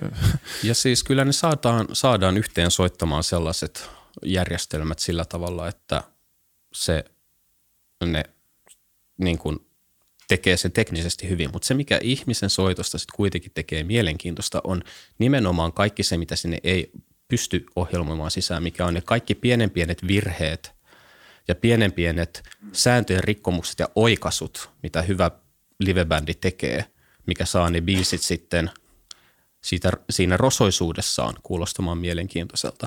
Metallica on hyvä bändi, ei sen takia, että ne on maailman parhaita teknisiä soittajia, vaan se, että ne ymmärtää sen, että miten biisi esitetään livenä. Öö, ja mua ei kiinnosta kuunnella suurta osaa nykypäivän metallimusiikista, joka on laitettu grid patterniin kiinni ja se kuulostaa aina siltä, kun robotti soittaisi rumpuja. Se, se ei pitkään vangitse ketään. Ja tuossa on ja sitten tuon lisäksi kanssa, no nyt vähän rönsyää muualle, mutta kans tota, tuntuu myös nykyään kaikki metallimusiikissa, niin miksaukset on myös sellaisia, että et, ka- kaikki taajuusalueet on ihan täynnä ja kaikki on vitun täysillä. Sitten tuntuu, että siellä niinku, mikä oikein hengitä enää. Et silleen mä huomaan, että kun mun niinku lemppari saa, tai silleen niinku metalligenrestä, mun mielestä niinku, esimerkiksi 90-luvulla, 2000-luvun ehkä alus vielä, niin oli niin kuin paljon paremman kuulosia albumeja just sen takia, koska siellä ei kai kaikki ole niin täysillä naamalla ja täyteen ahdettu, niin ehkä vähän niin kuin tota, sivuten tota, mutta joo. Niin ja siis silleen, se on totta vielä toi, niin kuin, että toi viisi robottia lavalla, niin kyllähän ne saadaan niin kuin, soittamaan ne oikeat äänet silleen niin kuin ulos sieltä oikeaan mm-hmm. aikaan, mutta lähinnä mitä mä hain, että se niin kuin oikeasti kuulostaisi yhtä hyvältä kuin se, että oikeasti hyvä bändi soittaa, niin mä luulen, että no joo, ehkä joku voisi sanoa, että sinne voisi ohjelmoida kanssa ne pienet taimiheittelyt ja ohjelmoida jonkun hyvän vibraaton kitaralla ja silleen, että se, että että ei siinä välttämättä mitään semmoista niin yliluonnollista taikaa ole, mikä olisi jotenkin periaatteessa mahdotonta, mutta ehkä se kuitenkin, että se kokonaisuus oikeasti kuulostaisi semmoiselta niin kuin, jotenkin gruuvaavalta yhteen, niin mä luulen, että siinä, niin kuin olisi, siinä olisi kyllä niin kuin aika, aikamoinen savotta kuitenkin. Joo, joo mutta siis sehän, mikä hyvästä bändistä tekee myös hyvän, on se, että ne pienillä herkillä tavoilla kuitenkin reagoi siihen yleisöön. Siinä on jatkuva palautekehä sen yleisön ja bändin välillä. Ja joskus äh, biisin tulkinta voi edellyttää, että tänään se on parempi soittaa vähän hiljempaa. Ja sitten joskus se taas on selvästi se, että okei, tälle yleisölle me soitetaan se 10 prosenttia nopeammin. Ja tehdään sen mukaan sitten ne soittovirheetkin. Kyllä, se olisi valtava ero jossain keikassa, että jos se olisi täysin tyhjä sali, ketään siellä yleisössä, kun se, että siellä on tosi innokas yleisö, niin miltä se kuulostaa se keikka. Niin, niin. Joo, tämä on se syy, minkä takia mä itse nykypäivänä, kun kuuntelen musiikkia, niin kuuntelen hirveän paljon live-äänityksiä. Ei mua kiinnosta se, että miltä se studiossa kuulostaa, vaan mua kiinnostaa se, että sitkö siellä on 10 20 000 ihmistä yleisössä – niin miten se biisi sitten toimii. Ja iso osa esimerkiksi vaikka Slipknotinkin uusista biiseistä, niin ei ne levyltä kuulosta kauhean kummalliselta, mutta sitten jos kaivaa niiden livekeikkoja sitten 2000-luvun 2010-luvun loppupuolelta tai puolivälin jälkeen, niin ne uudetkin biisit, niin kyllä ne sitten on vaan kuitenkin ihan yhtä rankkoja kuin ne kaksi eka albumia oli aikanaan, koska ne soitetaan sitten sillä eri asenteella. Ja muistan, muistan tota, metallimusiikin kuuntelu lähti ehkä siinä jossain kuudennen luokan kohdalla siitä, että oli niinku Slipknot, Bottom ja In Flames, ne oli ne niinku kol- kolme silleen, mistä mä eka, ekana innostuin, siitä se lähti. Joo. Joo, vielä tuli yksi ajatus, että olisi kyllä aika kiinnostava kuulla, että miten niin kuin joku AI soittaisi tämmöistä niin kuin, äh, improvisoitua jatsia, semmoista aika, aika vapaata niin kuin jatsia, että siinkin varmaan löytyy ne niin kuin omat patterninsa, mutta voisi kuvitella, että se olisi silleen niin kuin jotenkin aika paljon haastavampi nakki kuin vaikka se, kun tuli vastaan vaikka se semmoinen joku Nirvana-biisi, mikä oli niin kuin AI-generoitu ja sitten siinä oli just otettu niin kuin erilaisia motiiveja niin kuin Nirvanan tota, tuotannosta ja se oli itse asiassa, musta se oli ihan hyvä biisi sinänsä, mutta, tai ihan ok, että menisi hyvin niin kuin jonkun sinkun B-puolella esimerkiksi. Joo, mä oon kuullut sen kanssa. Tota, mulla taas heti rupesi hahmottua, että Aa, ne on tehnyt sen tälleen ja se on tällainen tekninen ratkaisu, että se ei, mua se ei liikuttanut. Tiedän kyllä biisin.